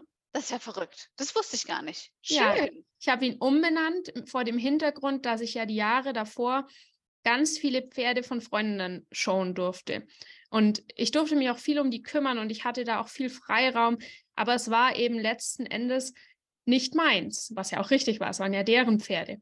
Und der Clooney ist ja von Truly Priceless. Mhm. Und ich habe dann ganz viel überlegt, wie ich ihn nennen könnte, was mir gefallen würde, bin in ganz viele verschiedene Richtungen gegangen. Aber letzten Endes war ja das, was mich an dem Ganzen auch so gefreut hat, dass ich jetzt eben mein erstes eigenes Pferd habe. Deswegen habe ich ihn dann umbenannt und habe mir aber echt lange auch schwer getan, so dieses Gefühl zu finden, dass dieser Name auch letztlich ausdrückt. Und das kam tatsächlich diesen Sommer und das äh, kam überhaupt nicht über Turniere. Es kam natürlich letztlich jetzt am Ende auch ein bisschen über die Erfolge auf der Kuh, aber vor allem über die lange Zeit im Sommer, wo ich so viel ausreiten war. Das hatten wir auch in der Folge davor besprochen, was unter anderem beispielsweise auch der Hitze geschuldet war, die du angesprochen hast, weil normales Reiten einfach irgendwann meiner Meinung nach nicht mehr möglich war. Und dann war ich viel ausreiten und das war echt toll, weil der so brav war und der hat sich auf der Kuh so wunderbar benommen. Und es hat dann eben angefangen, dass ich gemerkt habe, okay, das ist jetzt wirklich mein Pferd. Und du hattest das, glaube ich, angesprochen in einer der Folgen, was mich auch zum Nachdenken angeregt hat, weil du gesagt hast, ja, ich bin ja auf dem Turnier, um dort Zeit mit meinem Pferd zu verbringen. Mhm. Und ich habe darüber nachgedacht, weil ich mir immer dachte, ja, ich bin aber eher, also klar, Zeit mit dem Pferd und so weiter, aber ich schätze auch die Zeit mit meinen Freundinnen und Freunden dort. Und auf der Kuh konnte ich deinen Satz dann plötzlich sehr, sehr gut nachvollziehen, weil es gar nicht so sehr war, dass ich jetzt irgendwie Probleme mit den Menschen hatte, aber ich habe einfach gemerkt, in der Früh, wenn ich aufstehe, dann zieht es mich zu ihm, dann will ich Zeit mit ihm verbringen, dann gehe ich ausreiten mit ihm oder ich gehe eine Runde spazieren oder ähm, auch nur eine Runde grasen und ich habe es einfach äh, genossen, nur Zeit mit dem Clooney zu verbringen. Und da mussten gar nicht zwingend andere Menschen dabei sein, auch wenn es natürlich schön war. Und da musste ich eben viel drüber nachdenken, nachdem du das im Podcast gesagt hattest. Das war so mein Gedankenkarussell über den Sommer, sagen wir es mal so. Das ist doch schön. Warst du beschäftigt? Ist doch blöd, wenn es langweilig ist. Ich war sehr beschäftigt, ja. okay. Ach cool. Also Truly Mine heißt er jetzt. Genau. Wie hieß er vorher? Vorher hieß er Got a Hot Price. Ah, okay. Auch genau. da finde ich deinen Namen aber äh, jetzt natürlich persönlich schöner, aber da hast du dir wirklich was Tolles ausgesucht. Cool. Dankeschön. Und das geht ja auch, ne, für alle, die zuhören, das geht ja nur, solange man das Pferd noch nicht auf dem Turnier vorgestellt hat. Ne? Also genau. sobald ja das, der erste AQHA-DQHA-Start da ist, kann man ein Pferd nicht mehr umbenennen. Genau, und das kostet übrigens auch Geld. Das Ach, auch noch als kurze da war Info. doch noch was. Genau, falls sich das jemand überlegt. Diese beiden Faktoren, die müsst ihr beachten. Das sind, glaube ich, ungefähr 100 Dollar. Ja gut, aber es hat geklappt. Es hat geklappt und ich bin sehr froh darüber, ja. Ach, herrlich. Sehr schön. Klingt sehr gut. So, und siebter bist du dann letztendlich in der Amateur-Showmanship geworden, hast du gesagt, ne? Genau. Aber tatsächlich muss ich sagen, war der größte Erfolg auf der Kuh für mich was ganz anderes. Ich muss noch mal ein bisschen kurz ausholen, aber die Leute schätzen es ja, dass diese Folgen lang sind. Also nehme ich mir das einfach mal raus. Und zwar habe ich seit 1.10. eine neue Stelle bei uns innerhalb der Redaktion. Also ich bin zur stellvertretenden Redaktionsleitung in unserem Team aufgestiegen. Wow. Und wir haben dann quasi die anderen Lokalredaktionen besucht. Und mein Kollege, der sozusagen mein Chef ist, den ich stellvertrete, und ich, wir sind da gemeinsam hingefahren und haben uns sozusagen überall vorgestellt. Problem war, dass diese Tour an einem Tag stattgefunden hat, den ich eigentlich schon als Kuh-Anreisetag gesehen habe. Und ich konnte aber natürlich schlecht sagen, ja, ich komme da jetzt nicht und mache an dem Tag Homeoffice. Sprich, es musste irgendwie geregelt werden, dass der Clooney nach Kreuz kommt und dass ihn auch dort jemand in Empfang nimmt. Dankenswerterweise hat meine Stallkollegin Christina ihn mitgenommen. Mit der ist er auch schon zur Bayerischen gefahren. Das hat super geklappt.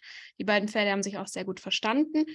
Und wie gesagt, es musste ihn dann aber jemand vor Ort in Empfang nehmen. Und diese verantwortungsvolle Aufgabe habe ich meiner Freundin Elisa übertragen.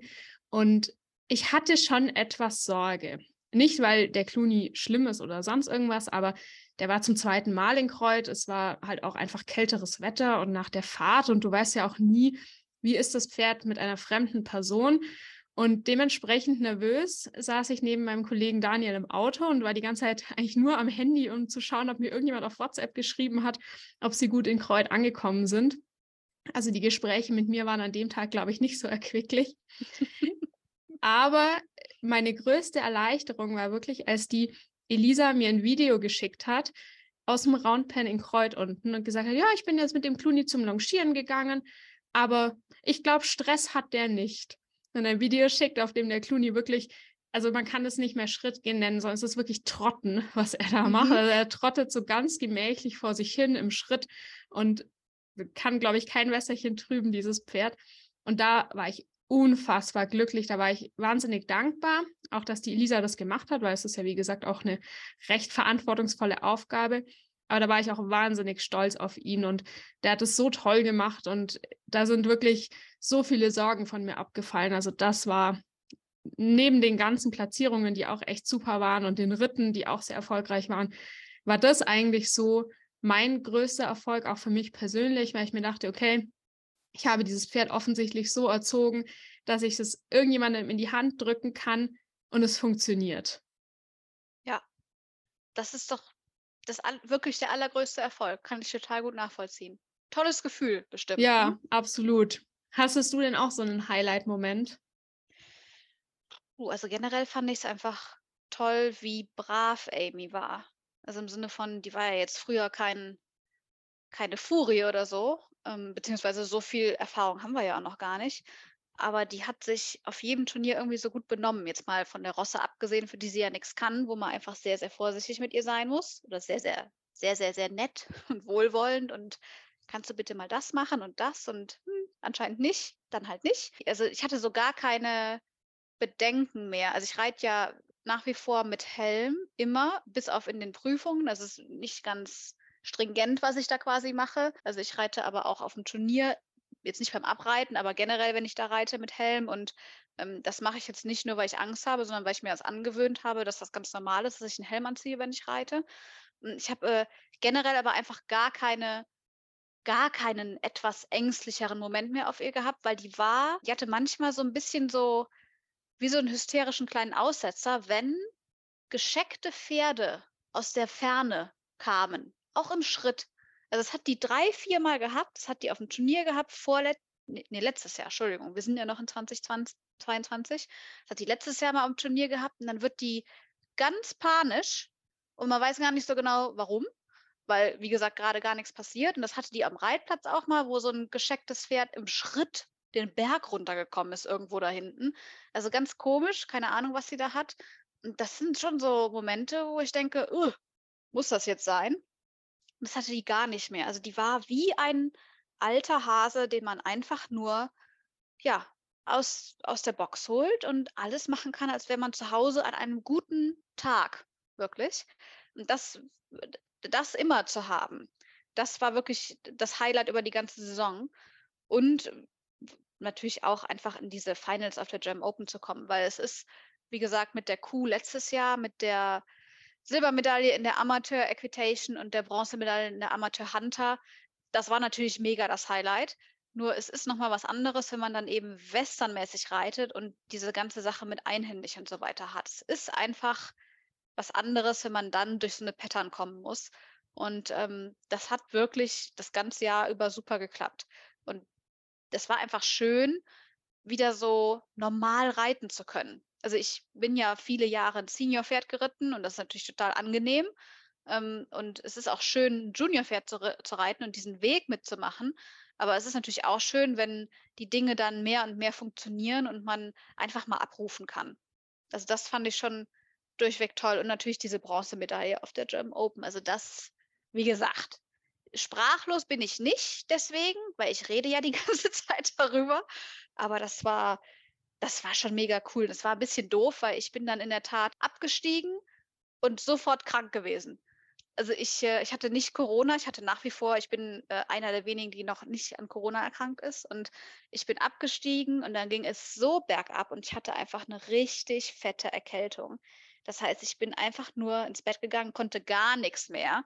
Ähm, die anderen haben sich mit um die Amy gekümmert in Kreuth und es musste sogar mein Vater aus Bonn kommen mit'm Zug, um mich am Samstag mit den Pferden nach Hause zu fahren, weil ich nicht mehr hätte Auto fahren können. Also, das war das war doof. Das Oh hat keiner nein. gebraucht, aber jetzt mal, was für 'n Glück ich hatte, dass das erst Donnerstagabend kam und dass ich, warum auch immer, den ganzen Donnerstag tagsüber, wo ich beide Finals hatte, beide wichtigen, dass ich da noch so gut durchgehalten habe. Also, das war wirklich so eine Kacke.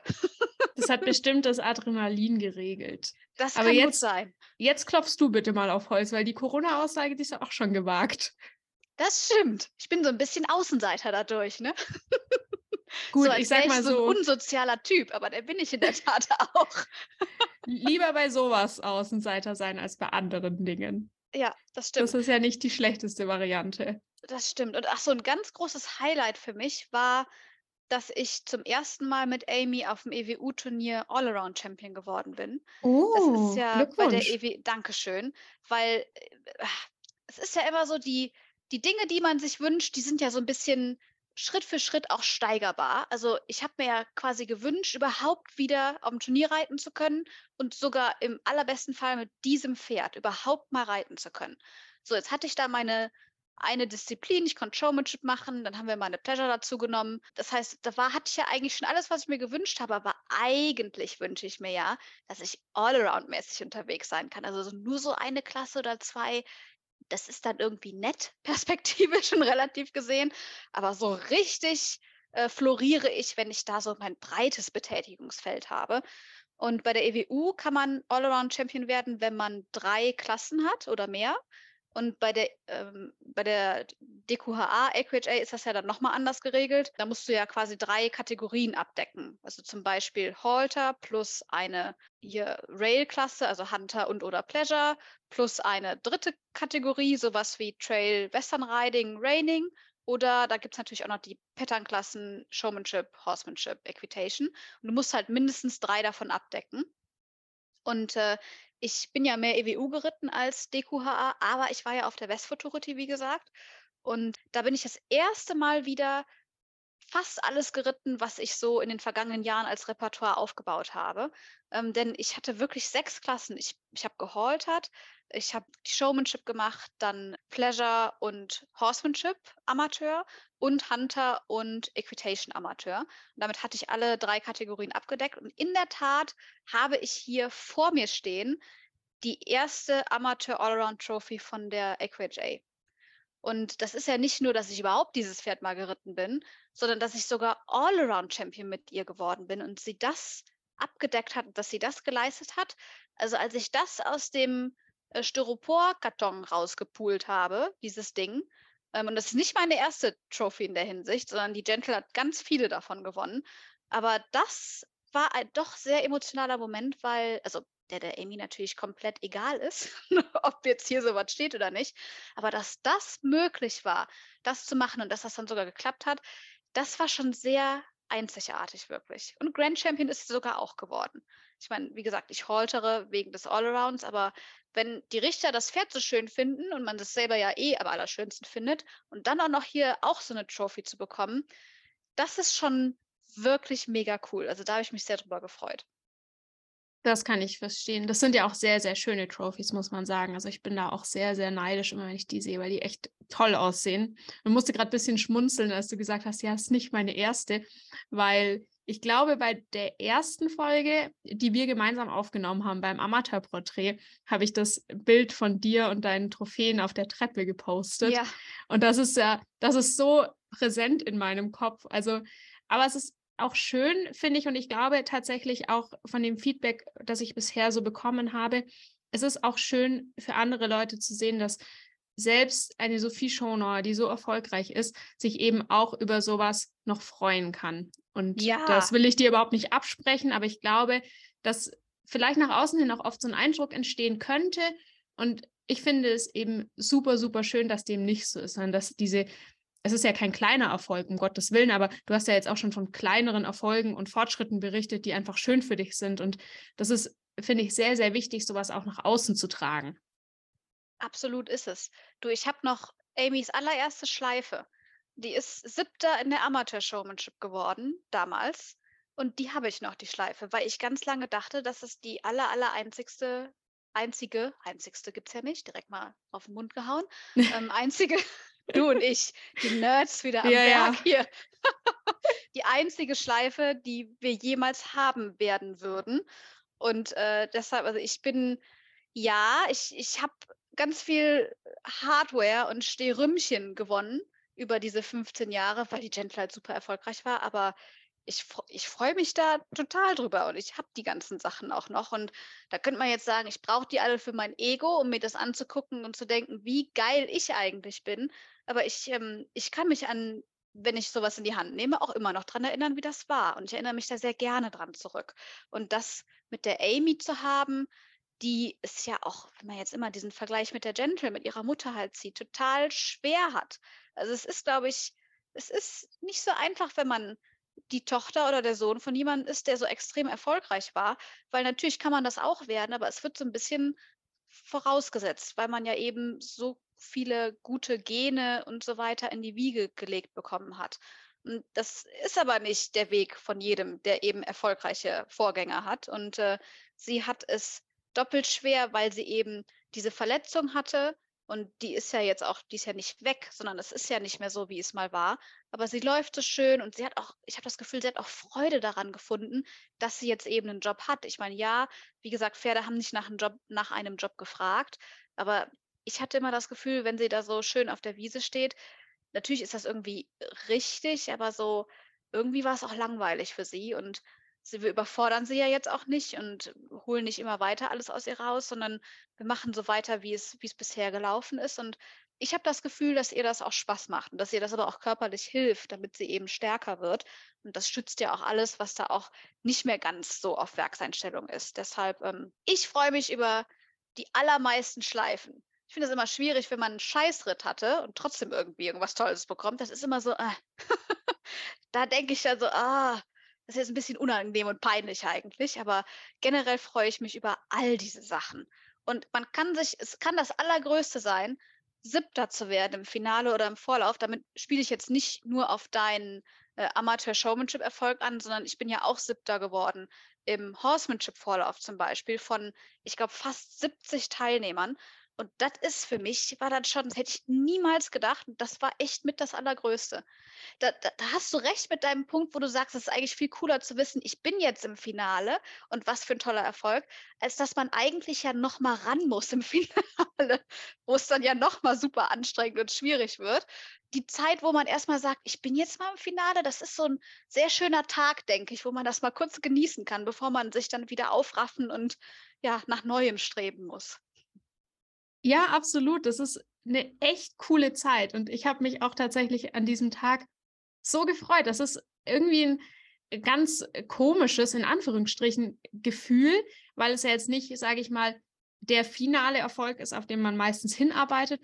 Aber es ist irgendwie cool, gerade auch weil Showmanship so oft am Morgen ist und dann kann man danach erstmal noch gemütlich frühstücken ja. und sich denken, hey, jetzt bin ich im Finale. Also es ist schon ja ein, ein sehr schönes, schönes Gefühl. Und du hattest auf jeden Fall auch einen ganz tollen Highlight-Moment. Das kann ich sehr gut nachvollziehen. Und so eine Allround-Trophy, das ist ja auch wirklich was sehr Besonderes. Ich habe diese Frage vorhin ja so ein bisschen im Anschluss an mein Highlight gestellt. Ich habe sie aber auch gestellt, weil sie aus der Community kam. Und ich habe das vorhin mal so zwischengeworfen, ohne das irgendwie zu erklären, für alle, die das vielleicht nicht mitbekommen haben. Aber Sophie und ich haben quasi über The Show Life den Leuten die Möglichkeit gegeben, unter einem Post beziehungsweise über einen Fragebutton auch Fragen einzuschicken, die wir hier besprechen sollen, weil muss ja auch nicht immer nur so sein, dass wir uns Fragen oder Gedanken überlegen, sondern uns interessiert natürlich auch, was ihr wissen wollt. Und da kam eben unter anderem die Frage nach dem Highlight, die wir jetzt beide auch beantwortet haben. Aber es kamen auch noch viele weitere. Und einige davon zielen auch schon so ein bisschen auf die Zukunft ab, beziehungsweise auf die jetzige Situation, nämlich auf das Wintertraining. Und da ist eine Frage, wie sieht euer Wintertraining aus? Magst du mal anfangen und erzählen, Sophie? Gerne. Das ist äh, auch vermutlich inhaltlich schnell beantwortet, weil ich jetzt zum Beispiel mal mit Amy angefangen, versuche ganz wenig zu machen. Weil ich kann nicht so gut mich aufs Pferd setzen und auf den Platz gehen. Ich reite immer noch, obwohl es kalt ist, äh, lieber auf dem Reitplatz, weil er ist auch noch größer als unsere Halle. Ähm, ich kann mich nicht gut draufsetzen und dann nichts machen. Das heißt, ich fange doch wieder an, hier und da rumzufummeln und da ein bisschen zu gucken. Und ich möchte es aber gerade eigentlich nicht, weil oft nutzt man ja den Winter auch, um so eine Art Pause zu haben nach einer doch anstrengenden langen Turniersaison. Und ich hatte letztes Jahr in der Tat keine Pause, denn Amy ist ja dann vor genau einem Jahr, war sie ja ein halbes Jahr unterm Sattel Und dann ging das langsam los, dass man jetzt endlich Kraft hatte und jetzt mal wirklich was machen konnte. Und ich wusste ja, das Senior-Jahr steht jetzt bevor und wenn ich reiten möchte, dann muss das klappen, auch einhändig. Und das heißt, ich habe jetzt nicht auf Teufel komm raus da weitere sechs Monate durchgepowert. Das machen wir mit ihr eh nicht. Und ich bin also den ganzen letzten Winter weiter geritten, weil ich ja dafür sorgen wollte und musste, dass ich mit meinem Senior-Pferd auch bei der EWU jetzt starten kann ne? und bei der DQHA in den Amateurklassen. Und deshalb habe ich da quasi keine Pause eingelegt und irgendwie wochenlang nichts gemacht. Wie gesagt, wir reiten sie immer schon moderat und ich habe aber weiter an Dingen gearbeitet und das ging natürlich auch über die Saison weiter. Deshalb ist es mir besonders wichtig, dass ich jetzt sie mal in Ruhe lasse aber so richtig klappt das nicht. Also sie fordert es aber auch nicht ein und irgendwas muss man ja auch machen. Ich war ja während der Kuh im Urlaub, fast drei Wochen. Und in dem Monat ist Linda Amy geritten im Vollberitt und hat am fliegenden Galoppwechsel gearbeitet und hat das quasi begonnen in dieser Zeit und auch abgeschlossen erfolgreich, sodass sie mir dann mein Pferd wieder übergeben konnte, das jetzt fliegend wechseln konnte. Das ist echt äh, sehr beeindruckend, wie schnell das geklappt hat. Das heißt, was ich im Moment mache, ist, ich reite die Amy mit Reitpad und nicht mit Sattel. Das ist für mich so dieses, komm, wir machen es mal ein bisschen anders und spielerisch. Also ich sattel die jetzt nicht mit dem schweren Ding, sondern ich mache da so ein Reitpad drauf, ohne Steigbügel, nur damit ich ein bisschen was unterm ein Kissen unterm Po habe und reite quasi nur damit und auf dem Außenreitplatz oder gehe ausreiten und übe so fliegende Wechselsachen, reit super viel vorwärts wieder, wirklich, mach viel so Seitengänge und Two-Point, äh, nicht Two-Point, Two-Track, denn das wurde ja auch auf der German Open im Vorlauf und im Finale im Schritt und im Trab gefragt und auf der World Show war Two-Track auch im Galopp im Finale der Amateur Horsemanship, also im Sinne von, das sind ja schon so dressurmäßigere Aufgaben, die ich ganz klasse finde und die wir viele Jahre jetzt irgendwie gar nicht hatten. Und das heißt, ich übe jetzt im Moment Sachen, die ich über die Saison und letzten Winter auch weniger geübt habe, weil ich einfach so viele Sachen zu üben hatte, dass ich erstmal auf das Wesentliche gucken musste, damit ich überhaupt startberechtigt bin nächstes Jahr. Also dieses Jahr quasi. Und jetzt kümmere ich mich um die Sachen, die ich so ein bisschen stiefmütterlich behandelt habe, die aber für die Amy ja auch was anderes sind. Und das macht Spaß. Also ich reite auch nicht so lange. Ich reite immer nur so ein bisschen und wechsle halt hier und da, weil ich äh, mir natürlich wünsche, irgendwann auch Western Riding reiten zu können. Und das klappt alles gut. Und ich meine, das klappt letztendlich ohne Sattel, was ich mega finde. Das finde ich auch ganz wichtig für mich, weil man dann ein anderes Gefühl nochmal hat und eine andere Sicherheit mit dem Pferd. Und das hilft natürlich auch für den Horsemanship-Sitz und so weiter. Und das mache ich also mit ihr. Also ich trainiere schon Sachen, aber die sind anders und kontrastreich im Vergleich zu, was wir die in den letzten zwölf Monaten gemacht haben. Und sie geht natürlich ausreiten mit mir oder mit der Julia, das ist eine, eine Auszubildende von der Linda und äh, macht Stangenarbeit. Also da, dass alles körperlich, dass sie fit gehalten wird und auch geistig Abwechslung hat, das machen wir wie bisher. Aber ich habe mein Training, wie gesagt, ein bisschen verändert. Und ich habe seit der German Open auch nie wieder Showmanship geübt, weil ich muss zugeben, das, also das macht das nicht nach zu Hause, weil man muss sowas viel üben, gerade im Winter. Aber ich persönlich habe jetzt gerade echt keinen Bock mehr gehabt, Showmanship zu üben. Ich habe wirklich viel dafür getan.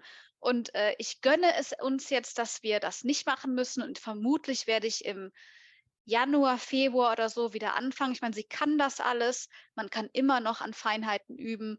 Ähm, das werde ich dann wieder tun. Aber im Moment gönne ich es uns, dass wir keine Showmanship machen müssen. Und dann gibt es natürlich noch den Muffin, der ja den ganzen Sommer quasi Pause hatte. Deshalb äh, müssen wir den oder wollen wir den Winter jetzt nutzen, um voranzukommen, weil es wäre ja jetzt wieder die Möglichkeit, ähm, die Saison dann fünfjährig zu beginnen bei der EWU mit den Jungpferdeklassen, vielleicht mal eine Amateur-Hunter. Also das, was du jetzt Ende dieser Saison hattest, hätten wir, wenn die Dinge weiterhin in diese Richtung laufen, Anfang der nächsten Saison. Und äh, das heißt, wir reiten ihn nach wie vor vorwärts. Wir gucken, dass wir alles bewegen können. Wir arbeiten an den Übergängen, also auch sowas wie Angaloppieren. Das hat äh, auf der einen Hand nicht gut geklappt ganz lange. Dann sind wir nur die eine Hand geritten. Und im Moment klappt es auf der anderen deshalb, die eigentlich die bessere Seite war, nicht so gut. Und da gilt es jetzt einfach, einen guten Mittelweg zu finden. Das ganz rudimentäres Reiten, Schritt, Trab, Galopp, Vorhandwendung, Hinterhandwendung, rückwärts gehen, bisschen seitwärts und so weiter. Die Linda, wenn die reitet, äh, macht sie auch mal Trail-Sachen so ein bisschen, aber nicht für Trail-Klassen, sondern für den Jungpferdetrail. Das ist ja nochmal was anderes. Das ja vom, wird ja viel weniger vorausgesetzt fürs Pferd.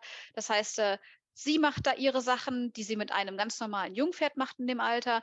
Ich mache so ein bisschen meine Sachen, um ihn kennenzulernen und reite ihn quasi mit. Also ich reite immer mit der Linda zusammen einmal die Woche ihn, damit ich weiß, wo sie hin möchte und was ihre Gedanken sind und habe dann quasi Hausaufgaben und reite das dann auch alleine. Das ist mir auch wichtig, dass ich da selber so ein bisschen rumfummeln kann für mich, ohne dass sie daneben steht und ihren Input noch gibt, weil den hole ich mir ja vorher ab und dann setze ich das um und dann sehen wir uns nächste Woche wieder und gucken, wie es aussieht. Und so sieht es jetzt quasi aus. Also Programm weiterhin ausreiten, Stangenarbeit, auf dem Reitplatz laufen lassen und ein bisschen, also zwei, dreimal die Woche richtiges Reiten in Anführungszeichen. Und so denke ich, sind beide Pferde gut aufgehoben. Und Muffin muss natürlich Showmanship dann doch ein bisschen mehr üben. Hatte ich aber auch keine Lust bislang, weil, wie gesagt, allgemeine Showmanship-Müdigkeit nach dieser Saison und diesem vielen Laufen. Aber ich, mein Wunsch ist es, dass er das wenigstens auch generell beherrscht. Ich glaube, Amy wird da immer die sein, die da mehr Bock drauf hat. Ähm, er macht das auch super gut, aber er ist halt einfach etwas gemütlicher. Und ähm, ich möchte aber, dass er das auch kann, auch damit er mal einspringen kann. Ich finde es einfach schön, wenn die Pferde das können. Und deshalb möchte ich ihn dann nächstes Jahr auch ja, hier und da vorstellen in der Showmanship und äh, so wie dieses Jahr es eigentlich auch geplant war, einfach auf verlegt auf nächstes Jahr. Und das werde ich jetzt dann auch. Also ich gönne mir noch die Ruhe bis nach Weihnachten, denke ich, und nächstes Jahr im Januar werde ich dann mit ihm wieder anfangen. Ich habe es auch einmal schon geübt kurz und da war ich erstaunt, äh, wie, wie, wie sehr er das alles behalten hat. Also ich hätte eher gedacht, dass ich ja so ein bisschen rumzerren muss und hier und da und war gar nicht. Also er hat alles sofort gemacht und letztendlich geht es dann also darum, die Routine reinzubekommen, dass man schwere Elemente aneinander hängt und dass die möglichst schnell funktionieren. Also so, so sieht quasi meine, so sehen meine nächsten Wintermonate aus. Wie ist es bei dir? Ich muss zuerst noch zwei Sachen kommentieren, bevor ich das beantworte. Und zwar diese Reitpad-Sache, weil ich sagen muss, ich liebe das auch so sehr. Also ich bin auch immer die erste Person, die irgendein Pferd am liebsten ohne Sattel reiten will. Und, und tatsächlich steht so ein Reitpad auch schon auf meiner Wunschliste. Ich werde mich dann bei dir melden und mich von dir inspirieren lassen. Ja. Und die andere Sache, ich musste wieder ein bisschen lachen, weil ich mir so dachte, okay, ich glaube, der Tag, an dem ich Showmanship müde bin, das ist dann bitte der Tag, an dem ihr mich alle fragt, ob alles in Ordnung ist. Weil das tatsächlich, für mich ist das die eine Sache, wenn der Tag richtig ätzend ist, wenn auf der Arbeit Stress ist, wenn die Stadt voller Autos ist und ich nicht durchkomme und alles nervt, dann mache ich Showmanship. Das ist meine Therapie. Halt es in Ehren und du seist auch geehrt. Ich meine, du machst das seit fünf Jahren, hast du gesagt, ne? Ja. Und ich mache das jetzt seit 15 Jahren und mit verschiedenen Pferden und habe es immer sehr eifrig gemacht und kann jetzt auch mal direkt sagen, äh, falls die Konkurrenz zuhört, haha, spaßig, natürlich mache ich das weiter. Aber ich hatte gerade jetzt einfach mal genug. Ja, das es kann war ich auch einfach verstehen. genug. Und ich, äh, ich will, wollte auch nicht mehr laufen. Und ich wollte auch, ich ich wollte einfach nicht mehr. Es hat 15 Jahre gedauert und sehr, sehr gerne werde ich das Anfang nächsten Jahres wieder starten. Aber gerade ruhe ich mich etwas aus. Ich habe ja dann quasi noch äh, zehn Jahre, die zehn ich jetzt Jahre noch. nachholen muss. Genau. genau. Ja. Also generell muss man zu meinem Training, glaube ich, wissen, dass meine Trainerin Stefanie Bumenzer ganz weit weg von mir ist. Ich glaube ungefähr 600 Kilometer. Das heißt, ich reite eigentlich immer für mich oder ich trainiere für mich. Aber ich werde von Steffi sehr stark unterstützt und da muss ich tatsächlich echt mal eine Lanze für sie brechen, weil sie dieses ganze Projekt mit dem Clooney und mir so, so gut unterstützt. Es hätte sicher auch einige Trainer gegeben, die gesagt hätten, ja, drittes Turnier, dann gleich auf die Kuh, dann Reitklasse mit so wenig Vorerfahrung. Weiß ich jetzt nicht, ob ich das machen will, weiß ich nicht, ob das so eine tolle Idee ist. Und Steffi ist in allem immer sehr realistisch. Also sie ist jetzt keine, die zu allem sagt, ah, das ist ganz toll und super und macht das. Aber sie ist sehr realistisch und sie unterstützt es auf eine sehr realistische, aber auch enthusiastische Art. Und mein Glück war tatsächlich, dass wir auf der Kuh sehr viel reiten konnten und gleich in der Woche danach noch einen Kurs bei uns zu Hause hatten, also nochmal zwei Tage Training und ich nochmal sehr viel Input bekommen habe. Und seitdem war ich tatsächlich sehr fleißig. In den Sommermonaten, muss ich sagen, war ich, was so jetzt das klassische Reittraining anging, gar nicht so fleißig. Das hatte verschiedene Gründe, zeitliche Gründe, Wettergründe und auch tatsächlich einfach die Tatsache, dass ich ihm auch einfach Zeit lassen wollte. Jetzt aktuell bin ich aber tatsächlich sehr fleißig, wobei das für mich trotzdem heißt, dass ich eigentlich dreimal pro Woche in Anführungsstrichen richtig reite. Also im Sinne von, ich gehe in die Halle, ich überlege, was wir heute üben wollen, was wir verbessern wollen und arbeite daran. An den anderen Tagen longiere ich, häufig auch über Stangen, gehe spazieren, gehe ausreiten. Ich mache auch tatsächlich ab und an nochmal so Sachen wie Schrecktraining. Das interessiert mein Pferd meistens nicht und er hat auch vor wenigen Dingen Angst. Aber ich habe immer das Gefühl, dass es für ihn für den Kopf ganz gut ist. Er spielt dann halt damit und hat da irgendwie seinen Spaß, sage ich mal. Insofern ist es trotz allem immer noch sehr abwechslungsreich und ich meine, jetzt ist es natürlich aktuell so, dass der Clooney ausbildungstechnisch an immer noch einem wie soll ich sagen, sehr niedrigen Stand. Das klingt so negativ, aber halt, du hast vorhin angesprochen, es gibt andere Vierjährige, die schon am Slack irgendwo rumlaufen und so. Das kann der alles noch nicht. Wir arbeiten aktuell immer noch viel daran, dass wir Schub- und Tragkraft entwickeln, Kraft generell und auch so, sag ich mal, Verständnisfragen klären, weil dieses Pferd generell nie aktiv gegen irgendwas arbeitet. Der hat auch bis heute noch nie gebockt oder irgendeinen Unfug unterm Sattel gemacht. Ich klopfe mal wieder. Mhm. Aber er tut sich körperlich oft schwer und versteht auch manchmal Dinge nicht, was meistens daran liegt, dass ich es ihm falsch erkläre.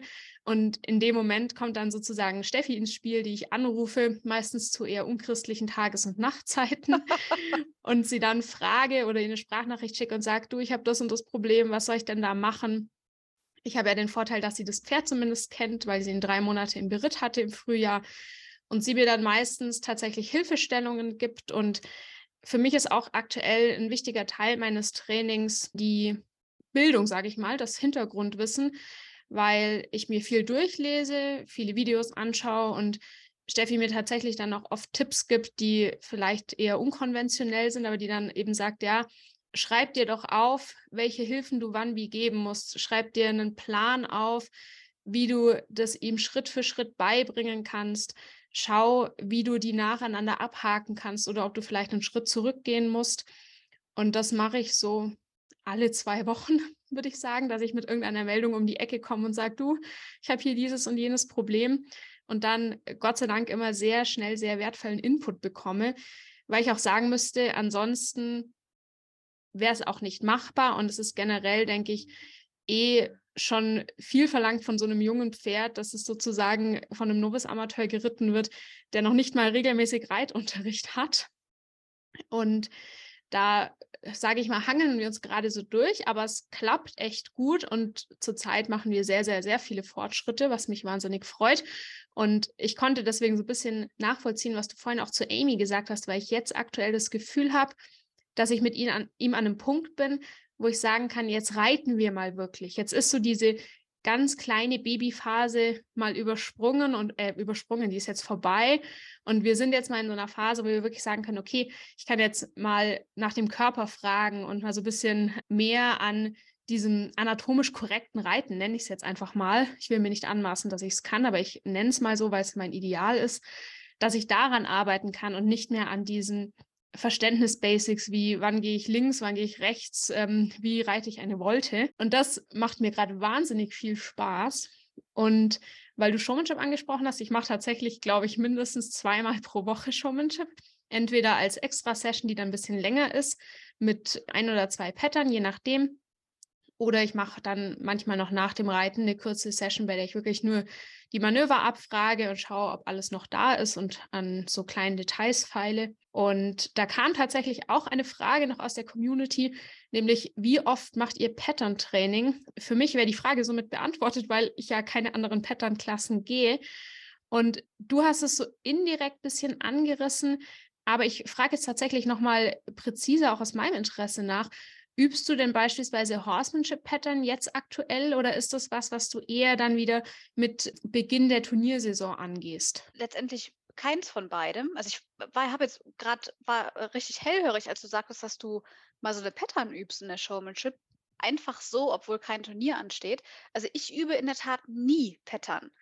Was ich natürlich mache, ist, wenn die Pattern für ein Turnier veröffentlicht werden, ist ja meistens eine Woche vorher, dann treffe ich mich mit der Linda und wir reiten diese Pattern zusammen, um mal ein Grundgefühl zu bekommen, zu gucken, wo sind die Knackpunkte, äh, wie könnte, also wo muss man wie reiten, was muss ich noch üben vor allem, was habe ich vielleicht, was klappt gerade nicht so gut äh, und was machen wir da. Aber ich übe sonst, also das ist auch schon immer so gewesen, dass ich keine Pattern übe. Also ich bin immer sehr auf dem Laufenden, was die Pattern von den großen Turnieren angeht. Das heißt, ich weiß, welche Manöver gerade in Mode sind, aber ich übe, also ich stelle mir keine Pylone hin und ich äh, übe auch keine Pattern. Also ich äh, letztendlich übe ich natürlich schon für diesen Fall, dass wir eine Pattern reiten müssen. Und ich, ich glaube, das ist auch wichtig, dass man ähm, im normalen Training, wenn man so reitet und wie gesagt für Horsemanship üben will, dass man auch akkurat und auch mit kurzen Intervallen reitet. Also im Sinne von, dass man nicht immer drei Meter braucht, bis man das machen kann, was man eigentlich da bei Bahnpunkt B. Gibt es B? Oh je, ist lange her. Wenn da ein Buchstabe an der ja, Wand ist. Ja, es gibt B. Okay. Ach genau. War da nicht dieses Charlie, mein Bock frisst alles, Karotten, Einstreu, Hafer? Ich glaube, diese Buchstaben, die Anfangsbuchstaben, die gibt es, glaube ich, alle. Oh je. Ist okay, das habe ich her. noch nie gehört, aber wieder was gelernt. Ist lange her, okay. Also im Sinne von, man braucht ja nicht unbedingt eine Pylone, um punktgenaues ja. Reiten zu üben. Und wenn man, glaube ich, immer nur reitet und an den Übergängen arbeitet, aber das nicht punktgenau macht, dann wird man sehr auf die Nase fallen, wenn es plötzlich darum geht, dass man eine Pattern reiten muss. Ich weiß noch, ich bin ja letztes Jahr, wie gesagt, habe ich ganz viel schon Richtung Horsemanship geübt. Und dann stand die erste Pattern an oder ich bin mit der Linda geritten und wir haben einfach mal ein Viereck aufgebaut. Und dann bin ich quasi nur um das Viereck rumgaloppiert, einhändig, so Horsemanship-mäßig, also gesetztes Tempo. Und habe dann mal ein paar spitze Ecken musste ich, sollte ich reiten. Und ich hatte das schon geübt und es hat aber nicht, nicht so gut funktioniert, wie ich dachte, dass das durch mein Üben funktionieren würde. Und äh, das heißt, es ist schon wichtig, solche Sachen mit einzubauen, aber ich suche mir keine Pattern raus und reite die dann nach. Also das mache ich wirklich nicht, sondern ich kenne aus Erfahrung und weil ich eben, wie gesagt, äh, die World Show gucke, mir die Pattern angucke und so weiter. Also jetzt nicht unbedingt die Ritte alle, aber die Pattern, die zu reiten sind. Und ich gucke, was generell so verlangt wird. Und das baue ich dann einfach ins normale Training ein. Also auch äh, Showmanship und so, das da, natürlich hänge ich da Manöver aneinander, vor allem auch schwere, also aus dem Rückwärts ins Setup, ähm, Schlangenlinien rückwärts, also alles so Sachen, die ein bisschen unangenehm sind, weil sie halt nicht normal sind. Das, das mache ich generell. Also ich übe immer eher schwere Sachen, weil die leichten Sachen sind ja Komfortzone und die funktionieren ja vermutlich eh. Also ich setze mich ja nicht aufs Pferd, um, um zu sehen, dass ich das alles kann, die ganzen leichten Sachen, sondern ich weiß ja, dass es darum geht, äh, mit Herausforderungen auch gut umzugehen. Und das geht am besten, wenn man darauf vorbereitet ist und das übt. Ähm, deshalb, äh, ich reite also mit dem Gedanken, diese Horsemanship oder Showmanship oder Equitation Sachen machen zu können, aber ich reite keine Pattern in der Tat. Null. Ja, schau, da unterscheiden wir uns. Ich mache das nämlich tatsächlich schon und also ich laufe sie in dem Fall. Ich lade mir tatsächlich auch von jeder großen Show die Pattern runter. Ich habe auch irgendwann, glaube ich, im Sommer mal von dir eine bekommen per WhatsApp. Die habe ich auch sofort gemacht am Tag drauf. Ist ja klar. ich mache das aber tatsächlich in Teilen für mich, einfach um ein bisschen mehr an diese Showsituation ranzukommen. Mhm. Und ich glaube, dass da vielleicht auch so ein bisschen, wie soll ich sagen, dieses Wallachartige meines Pferdes zum Tragen kommt, weil der merkt sich auch keine Pattern. Also ich kann die Pattern, keine Ahnung, sieben oder acht Mal machen und dann ist vielleicht mal so dieses, okay, ich möchte was vorweggreifen. Aber bis dahin kann ich das tatsächlich relativ oft machen. Und er nimmt eben nichts vorweg, aber ich habe für mich so ein bisschen diese Turniersituation nachempfunden und dieses den Fokus wahren und sozusagen die Konzentration für die Pattern zu halten. Nicht, dass es mir generell schwerfällt, mich zu konzentrieren, aber mir kommt da meistens ähm, oder kam in der Vergangenheit meine Nervosität dazwischen. Deswegen mache ich das tatsächlich ganz gerne. Aber das ist ja spannend, weil es wäre ja auch langweilig, wenn wir uns hier ständig erzählen würden, ja, ich mache es auch so, ja, ich mache auch alles so. Das wäre der fadeste Podcast aller Zeiten. Ja, ich finde das aber, also jetzt gerade, wo du das so erzählst, ich glaube, dass das super wichtig ist, eben dann doch mal Pattern zu machen. Wie gesagt, also ich brauche es nicht, warum auch immer. Wie gesagt, ich mache das jetzt aber auch schon 15 Jahre und habe Ja, dauernd irgendwelche deshalb. Pattern. Ja, genau. Ja. Also ich, ich brauche das, ich, ich habe da halt nicht so Lust drauf. Und es ist aber auch nicht schlimm, weil es funktioniert ja so, wie ich es mache, für mich. Aber ich glaube, dass viele Turniereinsteiger, damit will ich nicht sagen, dass du jetzt Turniereinsteiger bist, weil du machst das ja auch schon länger, aber es gibt eben viele Turniereinsteiger und ich glaube, dass sie das oft unterschätzen, wie es ist, wenn man dann auf dem Turnier eben nur den einen Lauf hat und nicht sagen kann, ja, wir haben jetzt hier angefangen und ach, das hat jetzt nicht funktioniert und deshalb fangen wir einfach nochmal von vorne an. Ne? Du hast halt nur diesen einen Shot. Ich meine, natürlich, wenn du mehrere Klassen, wenn du Level 1 und VWB und Amateur gehst, hast du natürlich mehrere Chancen, einen guten Lauf zu haben. Aber ich glaube, jeder weiß, worauf ich hinaus will.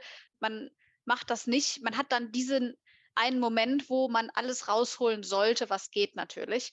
Und gerade wenn man als Vorsteller noch nicht so den Überblick hat, was Pattern angeht und nicht so ein Gefühl dafür, weil eben die Erfahrung fehlt, weil man es einfach noch nicht so viel gemacht hat, was sich anbietet, äh, wie zu machen und wie umzusetzen. Also kann ich das gut? Muss ich hier dran üben? Wie läuft man eine spitze Ecke? Wie macht man dies und das? Wie lang ist mein Pferd? Wie muss ich anhalten oder was tun, um aus dem Extended Trab auf dem Richter mit der Hinterhand anzuhalten und so weiter? Ähm, ich glaube, wenn man solche Dinge nicht auch als Pattern, also strikt vorgegeben aneinander hängt, dann äh, kann das am Turnier schon so ein, so ein blödes Erwachen sein, weil dann muss man es plötzlich halt alles können. Also ich glaube, du machst das so genau richtig. Wie gesagt, ich, ich reite ja nicht erst seit 15 Jahren äh, generell auf Turnieren. Ich bin ja vorher auch schon auf Turnieren geritten, nur halt nicht auf dem Level, wie es jetzt die letzten 15 Jahre war. Also irgendwie, bei mir ist das so in Fleisch und Blut übergegangen ich habe da irgendwie so ein gutes räumliches Verständnis und Gefühl für. Äh, aber das, äh, das dauert, bis man das bekommt. Und deshalb ist das, glaube ich, sollten sich das viel mehr Menschen auf die To-Do-Liste schreiben, gerade jetzt, wo man ja die Freiheit hat, nicht von Turnieren unterbrochen zu werden im Training. Ja. Ja, ich sage ja, du, ich habe noch zehn Jahre, da kann ich dann noch vieles nachholen. Aber du hast es gerade angesprochen, du machst es schon seit 15 Jahren auf einem sehr hohen Niveau. Und dazu passt tatsächlich auch eine Frage, die reinkam, nämlich wie schafft es Sophie jedes Jahr nach diesen großartigen Leistungen keinen Druck zu empfinden, beziehungsweise wie gehst du damit um? Uh, wie gehe ich damit um? Also ich würde lügen, wenn ich sagen würde, dass ich nie Druck, Druck verspürt habe. Also da haben wir ja auch in der Amateurporträt-Folge drüber gesprochen, ob ich Genau. Leistungsdruck mit Gentle hatte, weil wir ja eben oft so erfolgreich waren. Und ich meine, was, wo will man hin, ne? Also wenn du oben bist, dann gibt es nicht noch weiter oben, sondern dann ist das eigentliche Ziel, wieder dahin zu kommen.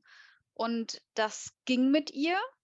Und das ging vermutlich auch, weil ich sehr gut mit so Leistungssituationen umgehen kann. Also das macht mir halt nichts, haben wir auch drüber gesprochen. Also es macht mir nicht so viel. Das ist nicht mein Albtraum, will ich damit sagen, sondern ich kenne mich sehr gut und ich weiß, dass ich mich auf mich verlassen kann. Das wird nicht immer funktionieren. Auch ich werde mal irgendwie hier, wie mit der Inspection, einfach einen Moment haben, der mich rausbringt. Aber generell mache ich mir da keine Sorgen, weil ich mir sehr vertraue, was sowas angeht, dass ich halt gut Leistung abrufen kann.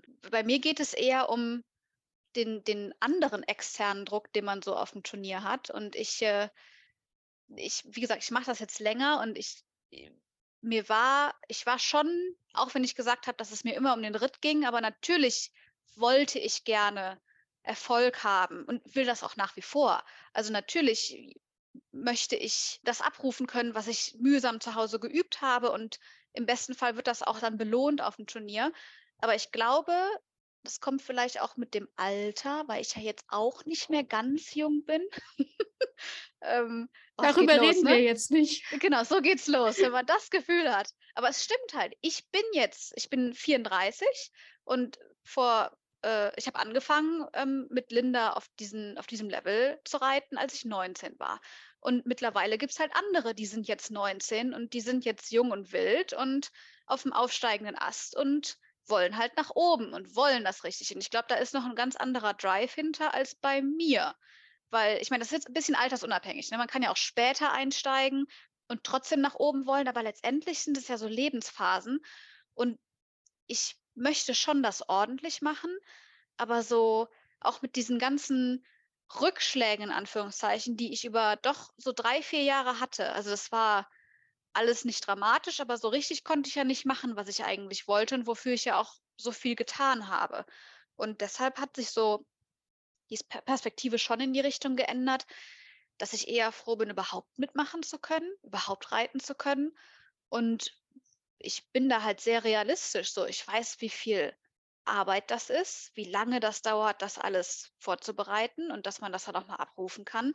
Ich mache das alles selber letztendlich. Also wenn die, wenn ich in, wenn es in der Horsemanship nicht gut läuft, dann kann ich jetzt sagen, öh, Linda, du bist meine Trainerin, warum hat das jetzt nicht geklappt? Sondern letztendlich bin ich selber geritten und ich habe sie ja, um mir Hilfe zu holen. Also wenn ich weiß zu Hause, das und das klappt nicht, dann treffe ich mich ja mit ihr und frage sie das und dann äh, lösen wir das Problem. Aber letztendlich ist es ja meine Verantwortung. Und ich, das, also ich, ich stehe da zu mir und wenn das nicht klappt, dann weiß ich, dass das zu Hause vermutlich auch nicht geklappt hat oder dass man einfach mal Pech hatte. Und ich, ich sehe das so ziemlich easy, muss ich zugeben wie gesagt, das ist alles relativ zu betrachten. Wenn ich jetzt von Turnier zu Turnier fahren würde und nur Misserfolge hätte, also im Sinne von, eigentlich hätte es irgendwie mal gut laufen können, und damit meine ich nicht, dass man jetzt nur blaue Schleifen bekommt, sondern dass irgendwie so der Wurm drin ist.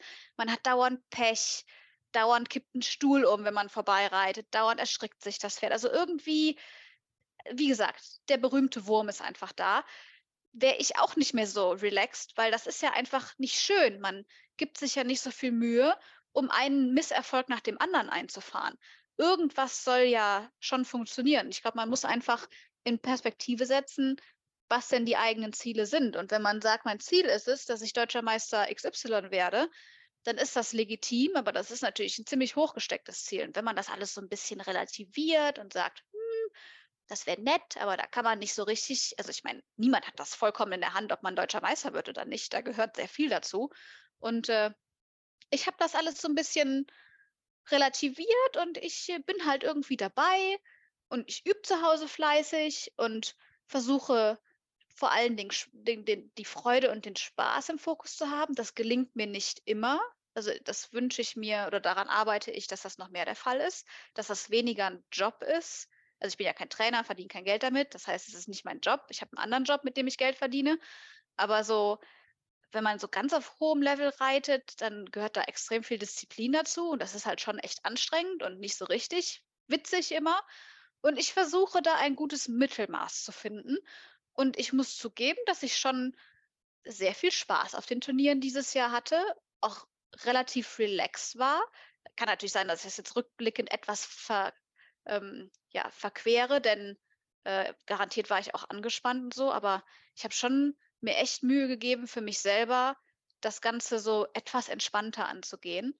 Äh, in, da, wo es Sinn macht. Ne? Weil, wie gesagt, entspannt vor der Showmanship zu stehen, ohne Körperspannung und so weiter, das bringt einen nicht zum Ziel. Aber so ein bisschen das Ganze so etwas, etwas aus einem anderen Blickwinkel zu sehen. Und deshalb mache ich mir da um Druck halt nicht mehr so viel Gedanken. Also ich habe äh, selber mich sehr viel beschäftigt mit den Dingen, die mich runterziehen. Also mich persönlich, jetzt nicht nur das, was das Reiten angeht, sondern im Leben. Also was mir, was mir Sorgen macht, was mir irgendwie so ein, so, ein, so ein schlechtes Gefühl gibt und so und wo ich, wo ich mich nicht wohlfühle. Und äh, mir ist es zum Beispiel super wichtig, dass der Fokus nicht auf dem Thema Leistung liegt, weil ich sehr leistungsorientiert aufgewachsen bin. Und ich möchte wenn man mich anruft auf dem Turnier und was von mir wissen will, dann ist es mir wichtig zum Beispiel, dass der Hauptfokus ist erstmal so, wie geht's dir denn? Und nicht, bist du ins Finale gekommen oder wie habt ihr abgeschnitten? Da bin ich sehr empfindlich zurzeit, weil ich nicht möchte, dass es um die Leistung geht. Das ging es auch nicht immer. Das will ich damit nicht sagen, aber ich achte sehr darauf, dass es darum geht, wie wie viel Spaß ich daran habe. Also wie es mir geht als Mensch. Natürlich ist das Allerwichtigste, wie es dem Pferd geht. Ich habe jetzt quasi vorausgesetzt, dass es dem Pferd generell gut geht und das Pferd alles hat, was es braucht und man optimal mit dem Pferd umgeht. Aber ich versuche, weil die Frage ja darauf abspielte, wie ich mit dem Druck und meinem Mindset umgehe, mehr dahin zu kommen, dass es mir gut geht. dass ich weiß, was ich brauche, was ich nicht immer bekommen kann in dieser fremdgesteuerten Umgebung, die ich ja auf dem Turnier habe. Aber ich versuche ähm, Lösungen und Strategien zu finden, um ja das Ganze so für mich zu verändern, dass ich mich einfach wohlfühle. Das ist mein Fokus mittlerweile mehr. Ich, ich habe gesagt, es war nie die Trophäen und Pokale mit nach Hause zu bringen, sondern es war immer der Ritt. Aber mein positives Mindset kommt eher daher, dass ich das ganze Thema Turnier, Reise, Turniersport, irgendwo sein, mehr so auslege, ja, dass ich Spaß mit dem Pferd habe und dass ich mich, dass es mir gut geht da. Und wenn ich merke, dass es mir da nicht gut geht, dann würde ich das auch, glaube ich, irgendwann lassen. Wenn ich es nicht schaffe, mich wohlzufühlen am Turnier, dann wäre das nicht das Richtige für mich. Und dann sehe ich es, sehe ich den Sinn darin nicht, sich immer weiter zu geißeln in dieser Hinsicht. Ähm, da muss man, also ich glaube, man muss sich einfach sehr viel mit den eigenen Bedürfnissen auseinandersetzen. Ja, kurze Antwort, ne? Ganz, ganz kurz zusammengefasst. Naja, aber so eine Frage kann man halt auch nicht kurz beantworten. Das ist ja schon wirklich recht psychologisch alles. Ja, ja, und es ist ja auch für jeden anders, ne? Absolut. Also es wird für dich anders sein als für mich. Aber ich befasse, befasse mich, wie gesagt, viel damit, weil ich ein sehr, sehr sensibler Mensch bin und sehr auf Schwingungen reagiere deshalb, wo ich eigentlich denke, also im Sinne von, wenn man sensibel ist, dann bekommt man halt viel mit um sich herum. Gutes, aber auch Schlechtes. Und wenn man dann am Turnier steht und Leistung bringen muss und mitbekommt, dass um einen rum nur negativer Stress ist. Es gibt ja auch positiven Stress, aber dann alles irgendwie so ein bisschen so ein Downer ist. Und dann ist da noch Neid und dann ist Missgunst. Und also ist jetzt alles sehr, sehr polarisierend ausgedrückt, weil das ist ja nicht immer nur so. Es gibt ja immer eine Waage von all dem. Aber manchmal kann es sein, dass eher, dass man empfänglich ist für diese negativen Faktoren. Also ich bin das auf jeden Fall. Und ich, obwohl ich erwachsen bin und Lebenserfahrung habe und auch weiß, was ich kann, bin ich doch äh, teilweise so sensibel, dass das dass solche negativen Faktoren von außen, die ich nicht äh, in der Hand habe, die kann ich nicht steuern oder verändern, denn ich bin ich als Mensch am Turnier oder sonst wo auf der Welt bin ja in einem Gefüge aus anderen Menschen, die alle ihre eigenen Stories gerade am Laufen haben und äh, ich bin ja nur ein Teil davon. Das heißt, ich muss mich da ja fügen dieser Gemeinschaft und dieser Situation. Und es ist äh, mich, auf mich kann das einen negativen Effekt haben. Es kann auch einen positiven haben. Aber wenn es einen negativen hat, ist es mir wichtig, dass ich weiß, wie ich mich da rausholen kann. Also wie ich für mich sorgen kann, damit es mir dann besser geht. Das klingt jetzt so esoterisch wieder. Aber ganz ehrlich, ich meine, es gibt Leute, die brauchen das vielleicht nicht. Und auf die bin ich sehr neidisch. Wenn es einem generell gut geht und man so in sich ruht, ist das ganz toll also es ist wirklich, das ist ein großes Achievement quasi, was man dann hat, also äh, aktiv oder äh, passiv erlangt. Aber das ist was ganz Tolles. Das habe ich aber in mancher, mancher Hinsicht nicht. Also ich muss, ich bin manchmal Opfer meiner eigenen Gedanken und Stimmungen, die dann verstärkt werden durch meine Umgebung. Und dann bin ich quasi so in so einer Negativspirale und mir geht es nicht gut und ich fühle mich gerade schlecht, obwohl es die Rahmenbedingungen und die Gesundheit und so alles in Ordnung ist. Aber man fühlt sich einfach nicht gut und das ist nicht schön, wenn man dann noch diesen Leistungsdruck auf dem Turnier hat, weil man jetzt gleich dran ist oder so, sowas in der Art. Und deshalb, ich meine, wenn man nicht immer nur das Opfer dieser Sachen sein möchte, seine eigenen Gedanken, denn natürlich denken wir aktiv oder unser Hirn, wir, wir können das aktiv steuern, aber es gibt Dinge, die kommen auch, die sind äh, letztendlich ähm, nicht aktiv zu steuern. Ähm, die kommen einfach, die funktionieren so, die sind also unbewusst.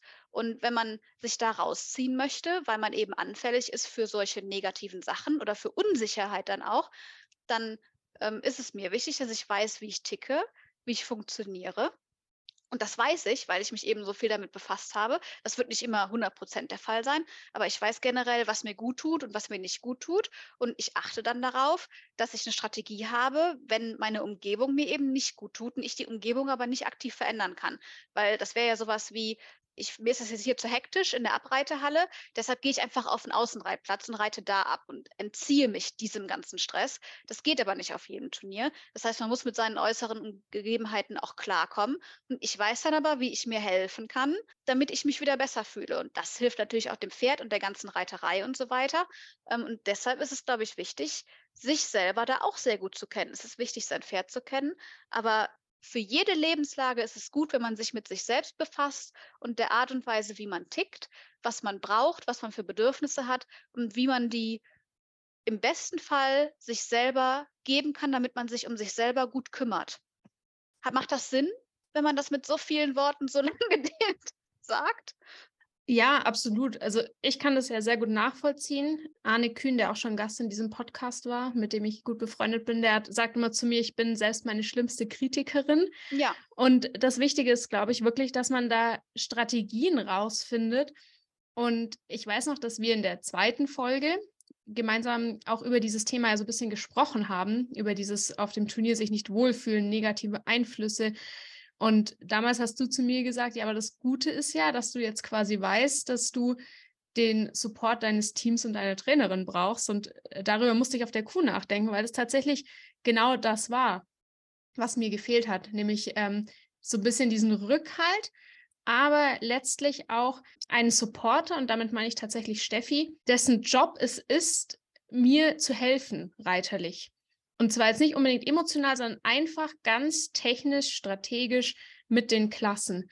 Weil dann kann ich mich sozusagen auf mich konzentrieren und auf mein Pferd und habe sozusagen eine, in Anführungsstrichen, Aufgabe schon mal weniger, die ich auf der bayerischen hatte, über die wir in der zweiten Folge gesprochen haben, wo ich halt wirklich in großen Teilen ganz alleine geritten bin was vielleicht auch nicht so klug war. Und insofern war das dann meine Strategie, dass ich auch mit Druck besser umgehen konnte, weil ich letztlich wusste, da ist noch jemand, ich bin da nicht alleine.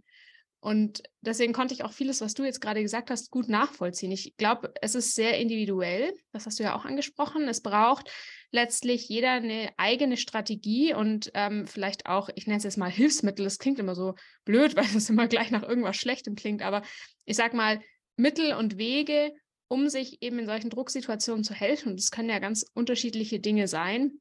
Für mich war es eben tatsächlich das. Und das war auch, mein Chef sagt immer so schön, ein Learning, das hm. ich hatte aus dieser Saison für die nächste, dass ich wirklich so planen werde, dass ich möglichst die Shows mitgehen kann, auf denen ich mit dem Team sein kann und gegebenenfalls, wenn ich auf kleinere Turniere fahre, mir eben entsprechenden Support oder auch Hilfe mitnehme dass ich dann da einfach auch nicht so alleine mit der Situation umgehen muss, sage ich jetzt mal. Was jetzt nicht heißen soll, dass ich mir jemanden mitnehmen möchte, der mir müsstet, füttert und sonstige Dinge macht, aber eben im Zweifelsfall jemanden, den ich mal schnell fragen kann und um Hilfe bitten kann. Das war so ein Fazit, das ich auch aus der ganzen Saison ziehen würde.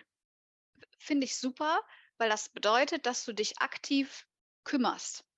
Weil manchmal, also das gibt Sicherheit. Ob das jetzt alles immer so klappt, sei mal dahingestellt. Ja. Aber sich, wenn man Sicherheit empfindet, dann geht es einem eher gut. Und wenn man Unsicherheit empfindet, dann geht es einem eher nicht so gut. Das ist ganz normal und ganz menschlich. Und zu, zu analysieren und zu verstehen, was man eben tun kann, dann die Strategie zu haben und sie im besten Fall anwenden und umsetzen zu können, bringt einen halt aus dieser passiven, ich nenne es mal Opferrolle, Opferrolle der Gedanken und Opferrolle der, der umgebenden Situation, die man nicht steuern kann, wie gesagt. Ne? Man ist ja nur einer von vielen Leuten am Turnier. Die zieht einen da raus und holt einen, hebt einen auf dieselbe Augenhöhe mit der Situation oder vielleicht sogar darüber.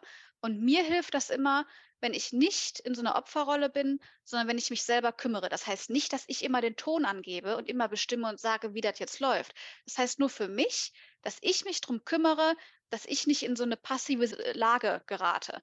Und auch da wird jeder anders ticken, aber vielleicht hilft es ja mal drüber nachzudenken, dass, äh, dass man sich oder ich fühle mich meistens wohler, wenn ich einen Plan habe und in so einer aktiven Rolle bin, also aktiv mich kümmere. Äh, dieses äh, abhängig zu sein und passiv und Opfer und so weiter, das verbinde ich mit einem sehr unangenehmen Gefühl. Und deshalb versuche ich genau das Gegenteil zu machen. Und das hast du gemacht und das mache ich zum Beispiel auch.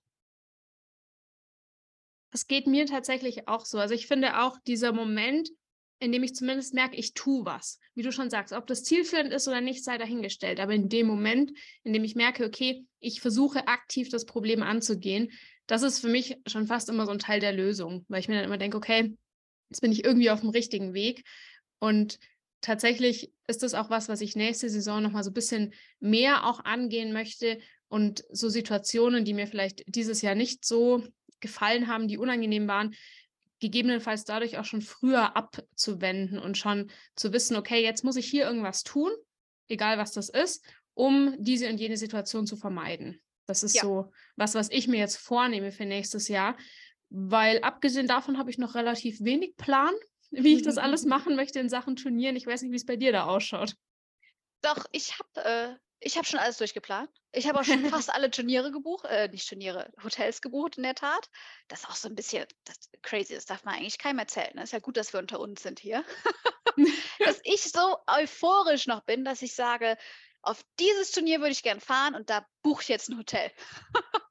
Aber natürlich immer so, dass man es noch stornieren kann, weil ich habe auf dem harten Weg gelernt, dass es sonst alles sehr teuer ist, wenn man das nicht stornieren kann, weil letztendlich kann man selber krank werden, das Pferd kann krank werden, das kann alles Mögliche passieren. Deshalb, also äh, Linda hat schon ihren Plan gemacht fürs nächste Jahr. Das hat natürlich auch mit mir zu tun, wo ich mich da anschließe und ich ähm, würde gerne, also wie gesagt, ne, langer Weg, man weiß immer erst, ob man aufs Turnier fahren kann oder ob man da mitmachen kann, wenn man letztendlich da ist. Und selbst da denke ich immer, ob man wirklich mitmacht, entscheidet sich, wenn man an der Startpylone steht, weil auch davor kann noch einiges passieren. Aber ich würde super gerne ähm, auf dieses NQHA-Turnier, auf diesen Summit da Anfang Mai nach Holland fahren. Äh, das war dieses Jahr, glaube ich, auch das Turnier. Da ja. ist irgendeine so vierfach AQHA-Show, die vom von der Art und Weise des Aufbaus her ist so wie die Kreuzturniere, die Serie früher war. Denn ich hätte, ich habe halt super Lust, nochmal mehr so auch äh, Equitation zu reiten, Hunter zu reiten. Das sind ja alles Sachen, die ich bei der EWU nicht angeboten bekomme. Und Thema fliegender Wechsel und Western Riding. Ähm, es gibt ja bei der EWU jetzt auf regulären Turnieren keine Green Western Riding. Es gibt auf C-Turnieren teilweise so Green Horse-Klassen, wo du dann auch Senior-Pferde beidhändig reiten darfst. Aber ich fahre halt nicht auf diese Turniere, sondern, also ich muss ja auch, ich kann ja nicht auf jedes Turnier fahren. Ich muss halt gucken, was irgendwie Sinn macht. Und wenn ich einfach nur auf den Akku-Turnieren reite und Western Riding ins Auge fassen will, dann muss ich einhändig dadurch reiten. das muss ja auch dann, also jetzt mal wieder relativiert da kann man ja trotzdem mit reiten und da könnte man ja auch einfach reinreiten und dann beidhändig das machen. Also man muss ja nicht immer alles so durchziehen, aber bei der AQHA wird es eben angeboten, dass man die Open Green Western Riding reiten kann für Senior Pferd, äh, wenn man möchte, im äh, beidhändig und auch mit einer vereinfachten Pattern. Und auf sowas habe ich natürlich total Lust. Und deshalb bietet sich dieses ja, AQHA, NQHA Turnier da in Holland an. Da würde ich total gerne hinfahren, weil es eben eine Vierfachshow ist, die ähm, das aber auch so vom Tonus her anbietet, dass man alles doppelt reitet. Im Sinne von, du hast zwei Zweifachshows, die kombiniert sind. Also ich reite zweimal Amateur Equitation, einmal unter zwei Richtern und dann unter den anderen beiden Richtern. Und so war das früher nämlich auch immer bei dieser Kreuzserie. Also ähm, Bavarian Spring Classic gibt es ja, dann die Bayerische Meisterschaft und die Summer Show. Und eigentlich hätte ich noch mal Lust gehabt, zu so einem Turnier zu fahren. Habe jetzt aber herausgefunden, ich war ja jetzt einige Jahre nicht da, dass, dass der Modus verändert wurde, weil es ist eben ein VWB ausgerichtetes Turnier. Und da kann ich verstehen, dass der VWB da besonders Augenmerk auf seine eigenen Klassen legt. Und es ist weiterhin auch eine vierfach AQHA-Show. Aber, so wie ich es gesehen habe, hat man die vier AQHA-Shows in einer Show im Sinne von, man fährt dahin und man reitet einmal Amateur Equitation und hat vier Richter, die das Ganze richten.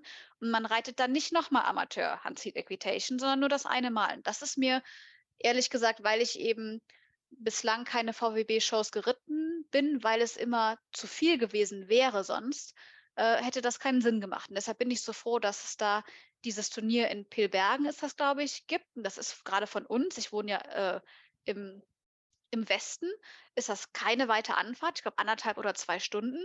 Das scheint eine ganz super tolle Anlage zu sein. Und da hätte ich halt richtig Lust drauf, mit beiden Pferden hinzufahren. Also toi toi toi, direkt mal wieder auf Holz geklopft, dass ich mit Amy die Amateur-Allround-Sachen machen kann, dass ich eine Green Western Riding mal gehen kann, auch in einer großen Halle.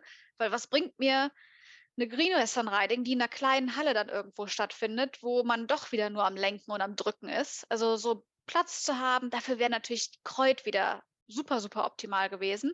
Ähm, aber ich kann nicht darunter fahren und habe dann nur eine Green Western Riding. Und in Pilbergen hätte ich dann zum Beispiel zwei Green Western Ridings, glaube ich, und hätte auch alles Sonstige an Angeboten immer doppelt. Das heißt ja nicht, dass man das alles machen muss. Wenn man aber möchte, kann man das tun. Und das finde ich sehr schön für mich als Teilnehmer. Mit Muffin würde ich dann natürlich super gerne mal, äh, wie du auch mit Clooney, meine erste Amateur-Hunter an das Saddle gehen. Eine Jungpferdeprüfung gibt es ja dann da nicht, sondern da wäre es dann eher, dass ich ihn ein, einfach, in Anführungszeichen, einfach mal durch eine Amateur-Hunter reite oder, oder, vielleicht auch eine Green Western Riding und so, äh, nicht Green Western Riding, jetzt fange ich schon an, mich zu versprechen, Green Hunter an das Saddle, also dass man da mal so dieses Hunter-Thema dann so beginnt und dann würde ich natürlich äh, weiter EWU-Turniere starten, wie dieses Jahr auch. Die, äh, es gibt ein paar Akku-Turniere hier bei uns in der Region. Das heißt, da würde ich mich dann versuchen, äh, für die Gem Open zu qualifizieren mit beiden Pferden. Mit der Amy so wie in diesem Jahr und mit Muffin ähm, in den Jungpferdeprüfungen. Und dann würde ich gerne zur German Open fahren, wenn es denn dann geht, in Sachen Qualis und Zeit und so weiter und Gesundheit. Und die äh, Q23 soll ja Stand jetzt dann wieder in Aachen stattfinden. Das ist dann wieder super für mich und etwas blöder für dich.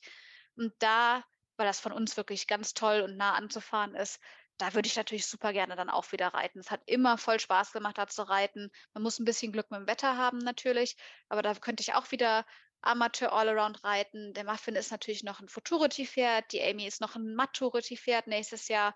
Also einfach so die Sachen da mitzunehmen. Und bei diesen langen Turnieren, die natürlich urlaubsaufwendig sind ne, und teuer sind, man muss viele Tage im Hotel bleiben, sich viele Urlaubstage nehmen. Aber das Schöne ist halt, dass man so viel Zeit hat, um anzukommen, da zu sein und das Ganze so über mehrere Tage mitzumachen, weil diese kurzen Turniere, ich meine, vier Tage ist jetzt auch nicht so richtig ein kurzes Turnier, weil früher ist man morgens um drei aufgestanden, zum Turnier gefahren, ist seine Prüfung geritten, ist wieder nach Hause gefahren. Aber für mich sind die Viertagesturniere ja eher schon die kürzeren Turniere. Und es ist doch alles immer sehr gequetscht.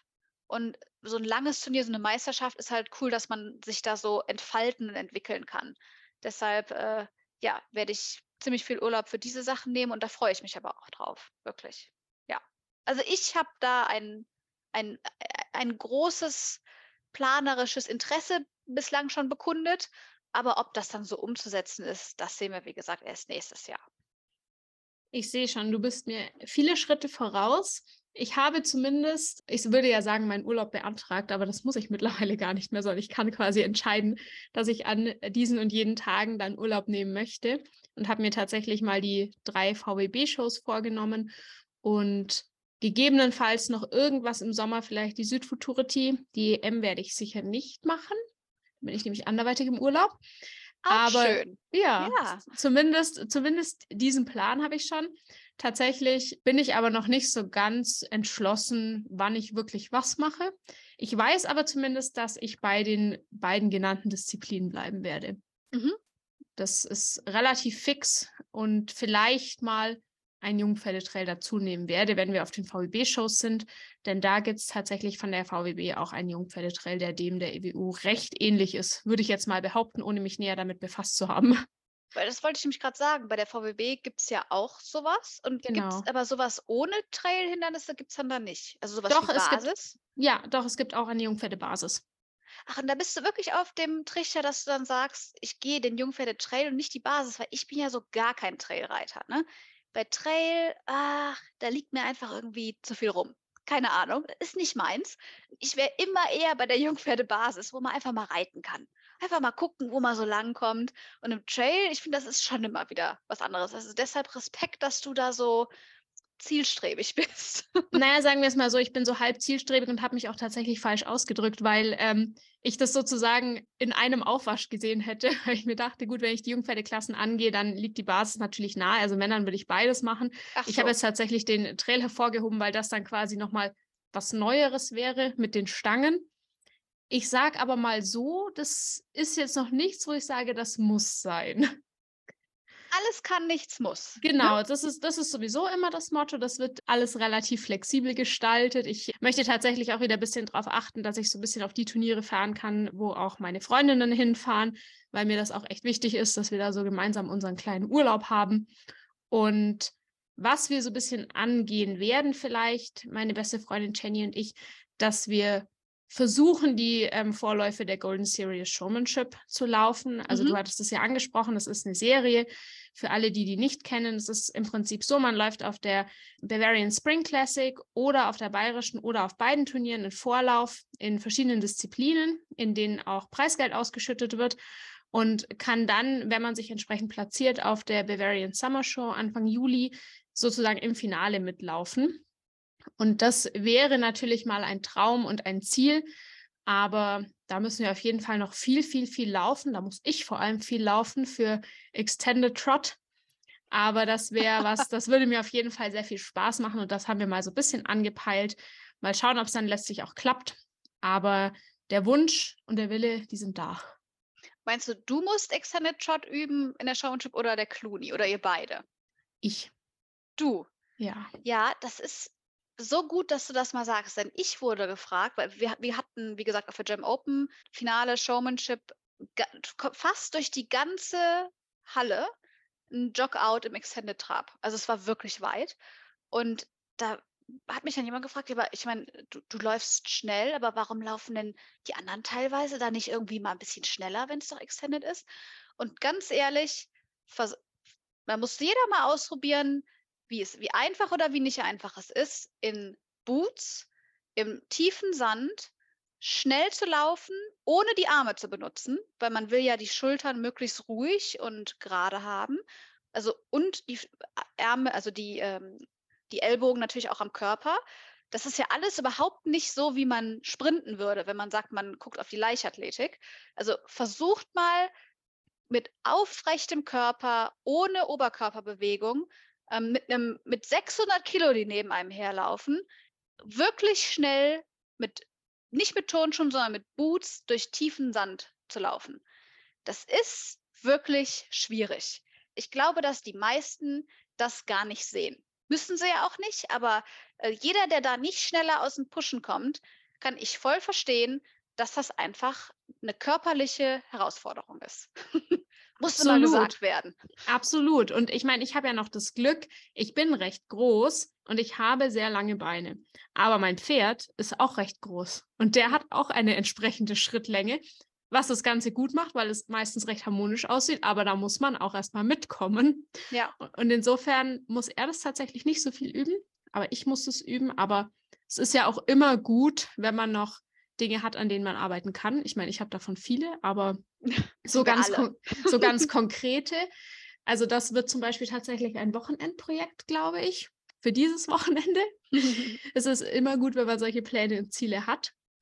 Und bevor ich eine letzte wichtige Frage stelle, möchte ich schon mal sagen, dass wir ja vielleicht auch Pläne haben für kommendes Jahr, gemeinschaftlich.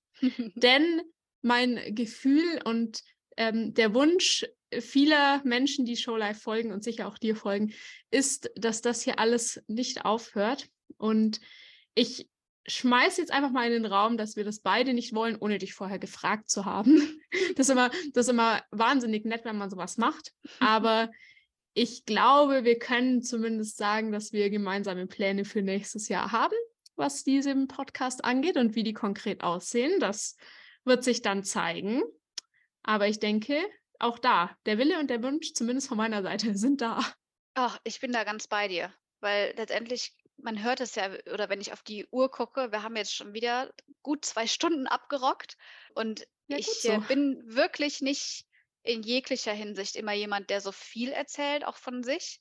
Aber bei dem Thema hier oder den Themen, die wir hier besprechen, liegt mir das halt sehr am Herzen, weil es geht ja nicht darum, mich als Person hier zu positionieren und Reichweite zu haben, sondern es geht ja darum, dass ich von meinen Erfahrungen berichte und deshalb mit dir ins Gespräch und in die Diskussion komme und unsere Zuhörerinnen und Zuhörer da ja im besten Fall was für sich mitnehmen. Eben als Gedankenanschluss generell, weil wir uns, du und ich, uns eben beide viel Gedanken über solche Sachen und über uns in unserem Umfeld machen und, und um unsere Pferde. Aber es geht ja auch was darum, ähm, vielleicht aus dem zu schöpfen für sich, was die anderen schon erlebt haben und wo es schon Lösungsansätze gibt, sodass man selber auch noch was äh, als Art Mehrwert für sich hat. Und es gibt so viele Themen, die sich nicht ums Thema Pferdetraining drehen, sondern ich habe manchmal das Gefühl, dass der Mensch so ein bisschen nachlässig behandelt wird. Ich meine, natürlich, wie gesagt, das Pferd hat oberste Priorität, dem muss es gut sehen, gut gehen und so weiter und so fort. Aber wir sind halt auch nur Menschen und wir haben alle Gefühle und uns geht es allen mal gut und uns geht es allen mal nicht gut. Und es ist alles ähm, herausfordernd, was wir machen, auch mit dem Pferd zusammen. Und deshalb ist es ganz wichtig, dass wir so gut es geht das Beste daraus machen, also für uns, dass wir quasi bestmöglich vorbereitet sind. Und dazu gehört eben nicht nur körperlich fit zu sein, da, sondern dazu gehört auch, dass man mental fit ist. Und wir sind jetzt beide keine Mental Coaches, da gibt es Leute, die machen das hauptberuflich, aber wir haben eben Erfahrung und uns interessiert dieses Thema beide. Und ich glaube, das ist bei den Zuhörerinnen und Zuhörern auch so, weil das eben finde ich, viel zu wenig behandelt wird. Ja, es geht auch ums Pferdetraining, aber der Mensch gehört auch dazu. Und die meisten von uns sind eben keine professionellen Pferdetrainer. Wir machen das nicht sieben Tage die Woche. Wir verdienen da kein Geld mit. Wir haben nicht so viel Zeit, uns damit zu befassen. Und deshalb finde ich, äh, kümmern wir uns sehr schön darum, oder wir versuchen es zumindest, die Menschen mehr im Blick zu haben, die da ja auch Freude dran haben sollen. Und es gibt ganz viele Themen, die da noch übrig sind, äh, die generell Landnatur sind. Also nicht mit, wie war jetzt dein Turnier hier und was sind die Pläne und so weiter, sondern es gibt große, große Themen, die ganz oft bewusst oder unbewusst nicht angesprochen werden. Und ich freue mich darauf. Wie gesagt, es ist noch nicht, äh, nicht geklärt, weil wir ja jetzt noch keinen äh, Redaktionsplan für nächstes Jahr in der Hinsicht. Aber ich freue mich darauf, da so ein paar dickere Bretter zu bohren. Nicht immer grundsätzlich Tabula rasa zu machen, aber Dinge anzusprechen, die uns alle betreffen, mit, von denen wir allen profitieren oder allen, allen, alle auch abhängen irgendwie, äh, die aber ganz oft, weil sie eben so ein bisschen schwierig sind, hinten runterfallen.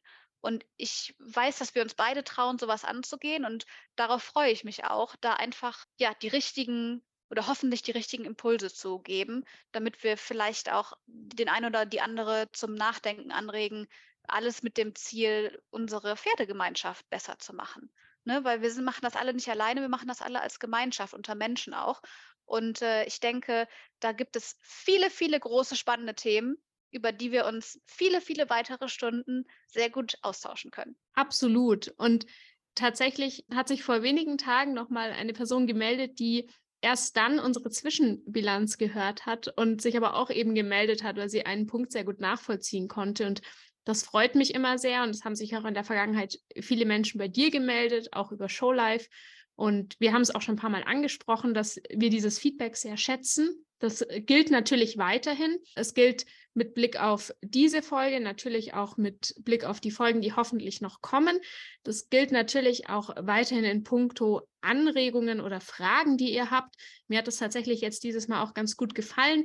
Es haben sich tatsächlich einige Fragen, die reinkamen, mit denen gedeckt, die ich mir auch überlegt hatte oder die du auch angesprochen hattest, was cool ist, weil offensichtlich liegen wir dann mit unseren Ansätzen nicht so falsch bei dem, was die Leute hören wollen. Aber es kamen eben auch ein paar neue Punkte und Perspektiven.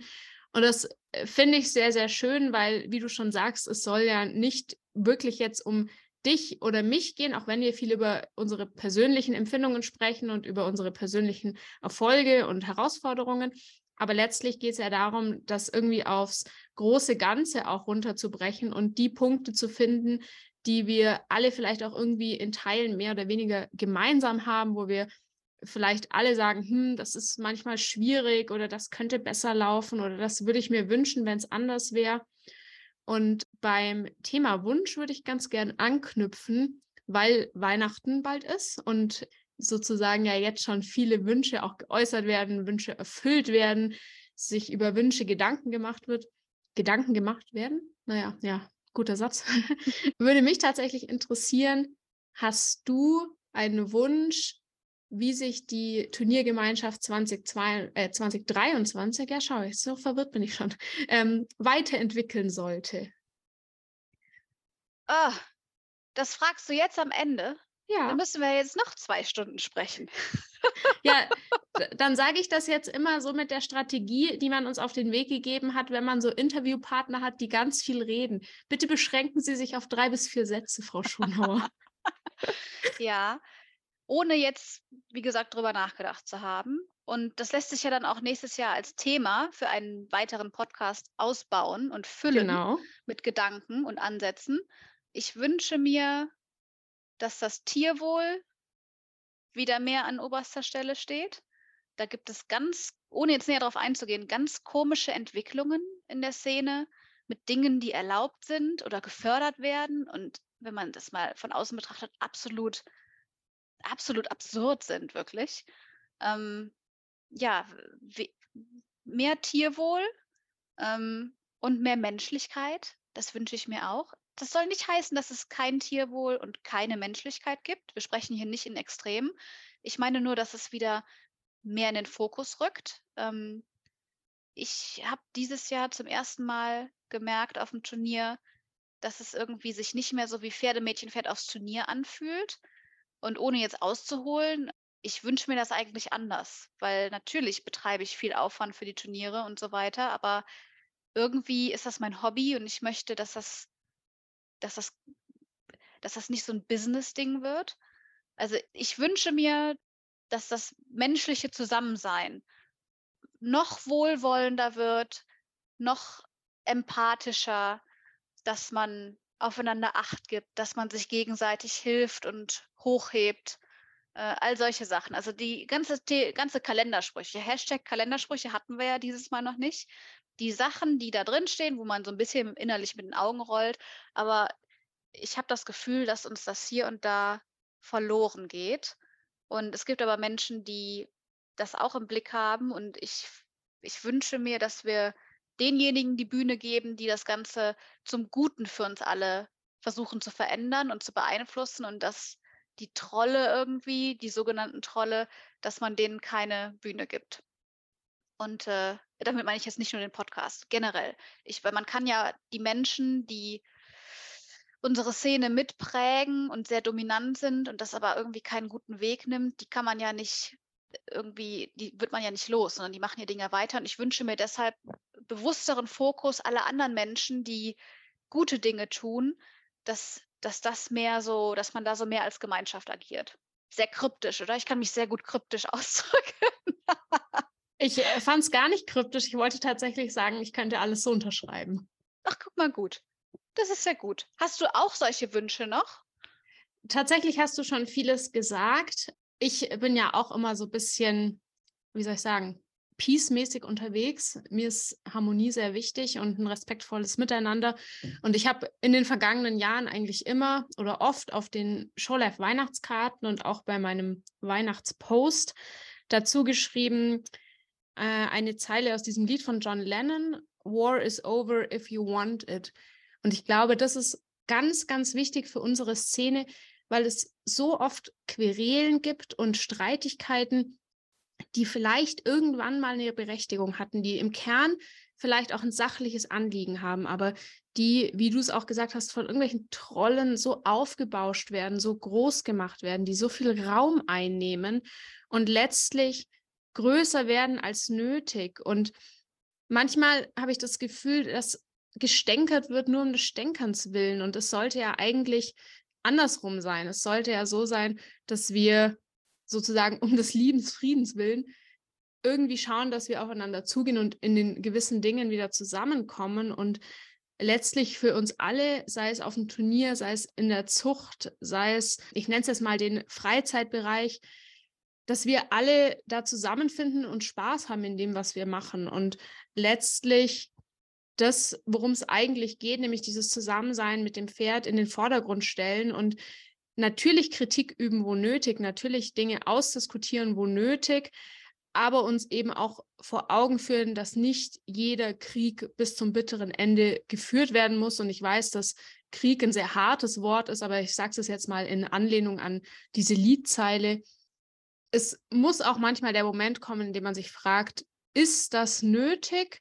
Muss das wirklich weiter so ausgefochten werden oder ist vielleicht jetzt der Moment, in dem wir sagen, wir legen das bei und blicken in eine Zukunft, die produktiver ist, die konstruktiver ist und die letztlich auch dafür sorgt, dass wir alle wieder mehr Spaß, mehr Freude auf dem Turnier haben und vielleicht auch noch in dem Atemzug, auch wenn wir alle uns manchmal Dinge denken und wenn wir nicht immer einer Meinung sind und manchmal lästern, da nehme ich mich auch nicht aus, das tun wir alle, vielleicht auch zu einem unterschiedlichen Grad, aber es muss immer auch der Moment da sein, dass man sich fragt, muss ich das wirklich gerade sagen? Ist es nötig? Gibt es nicht vielleicht auch jetzt gerade einfach mal einen Moment, in dem es besser ist, wenn ich es für mich behalte? Das würde ich mir tatsächlich manchmal wünschen, weil nur weil ich eine Meinung habe, heißt es nicht zwingend, dass ich sie äußern muss. Ja. Du, während wir hier sprechen, fallen mir super viele Sachen dazu ein. Also lass uns gleich den nächsten Termin machen. ja, und ähm, das ist jetzt schon sehr kalenderspruchmäßig geworden gegen Ende. Das finde ich gut, weil man muss ja sich auch irgendwie treu bleiben. Richtig. Und den Linien. Und ich meine, es gibt ja hier auch Erwartungen an diesem Podcast.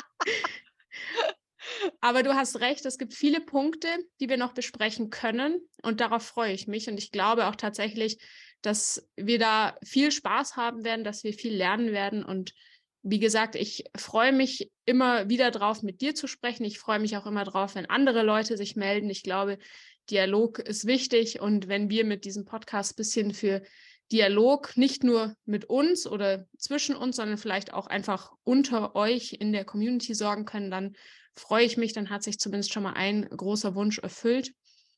Dir sage ich auf jeden Fall jetzt erst einmal vielen Dank, liebe Sophie, dass du dir die Zeit wieder genommen hast, die zwei Stunden und nahezu 40 Minuten und uns so einen detaillierten Einblick gegeben hast. Ich finde das immer sehr schön. Ich weiß, dass das nicht selbstverständlich ist und bin umso dankbarer, dass du das immer wieder tust und freue mich, dass wir das tatsächlich so schön hingekriegt haben, diese drei Teile stringent sozusagen rauszubringen und da auch unsere Punkte so anzusprechen. Ich hoffe, es gefällt den Leuten da draußen auch. Das hoffe ich auch. Ich danke dir auch für die ganze Mühe und es ist jetzt alles gesagt, denke ich. Deshalb wünsche ich dir und euch frohe Weihnachten. Ja, das ist sehr richtig. Das wollte ich tatsächlich am Ende auch noch sagen. Ich hoffe tatsächlich, dass es nicht die letzte Folge vor Weihnachten sein wird, die rauskommt. Aber man kann das ja mindestens einmal sagen und je öfter, umso besser. Und sollte dem so sein, dann ist es ja wirklich ideal. Insofern auch von mir frohe Weihnachten, ein gutes neues Jahr und wir sprechen uns dann hoffentlich 2023 wieder.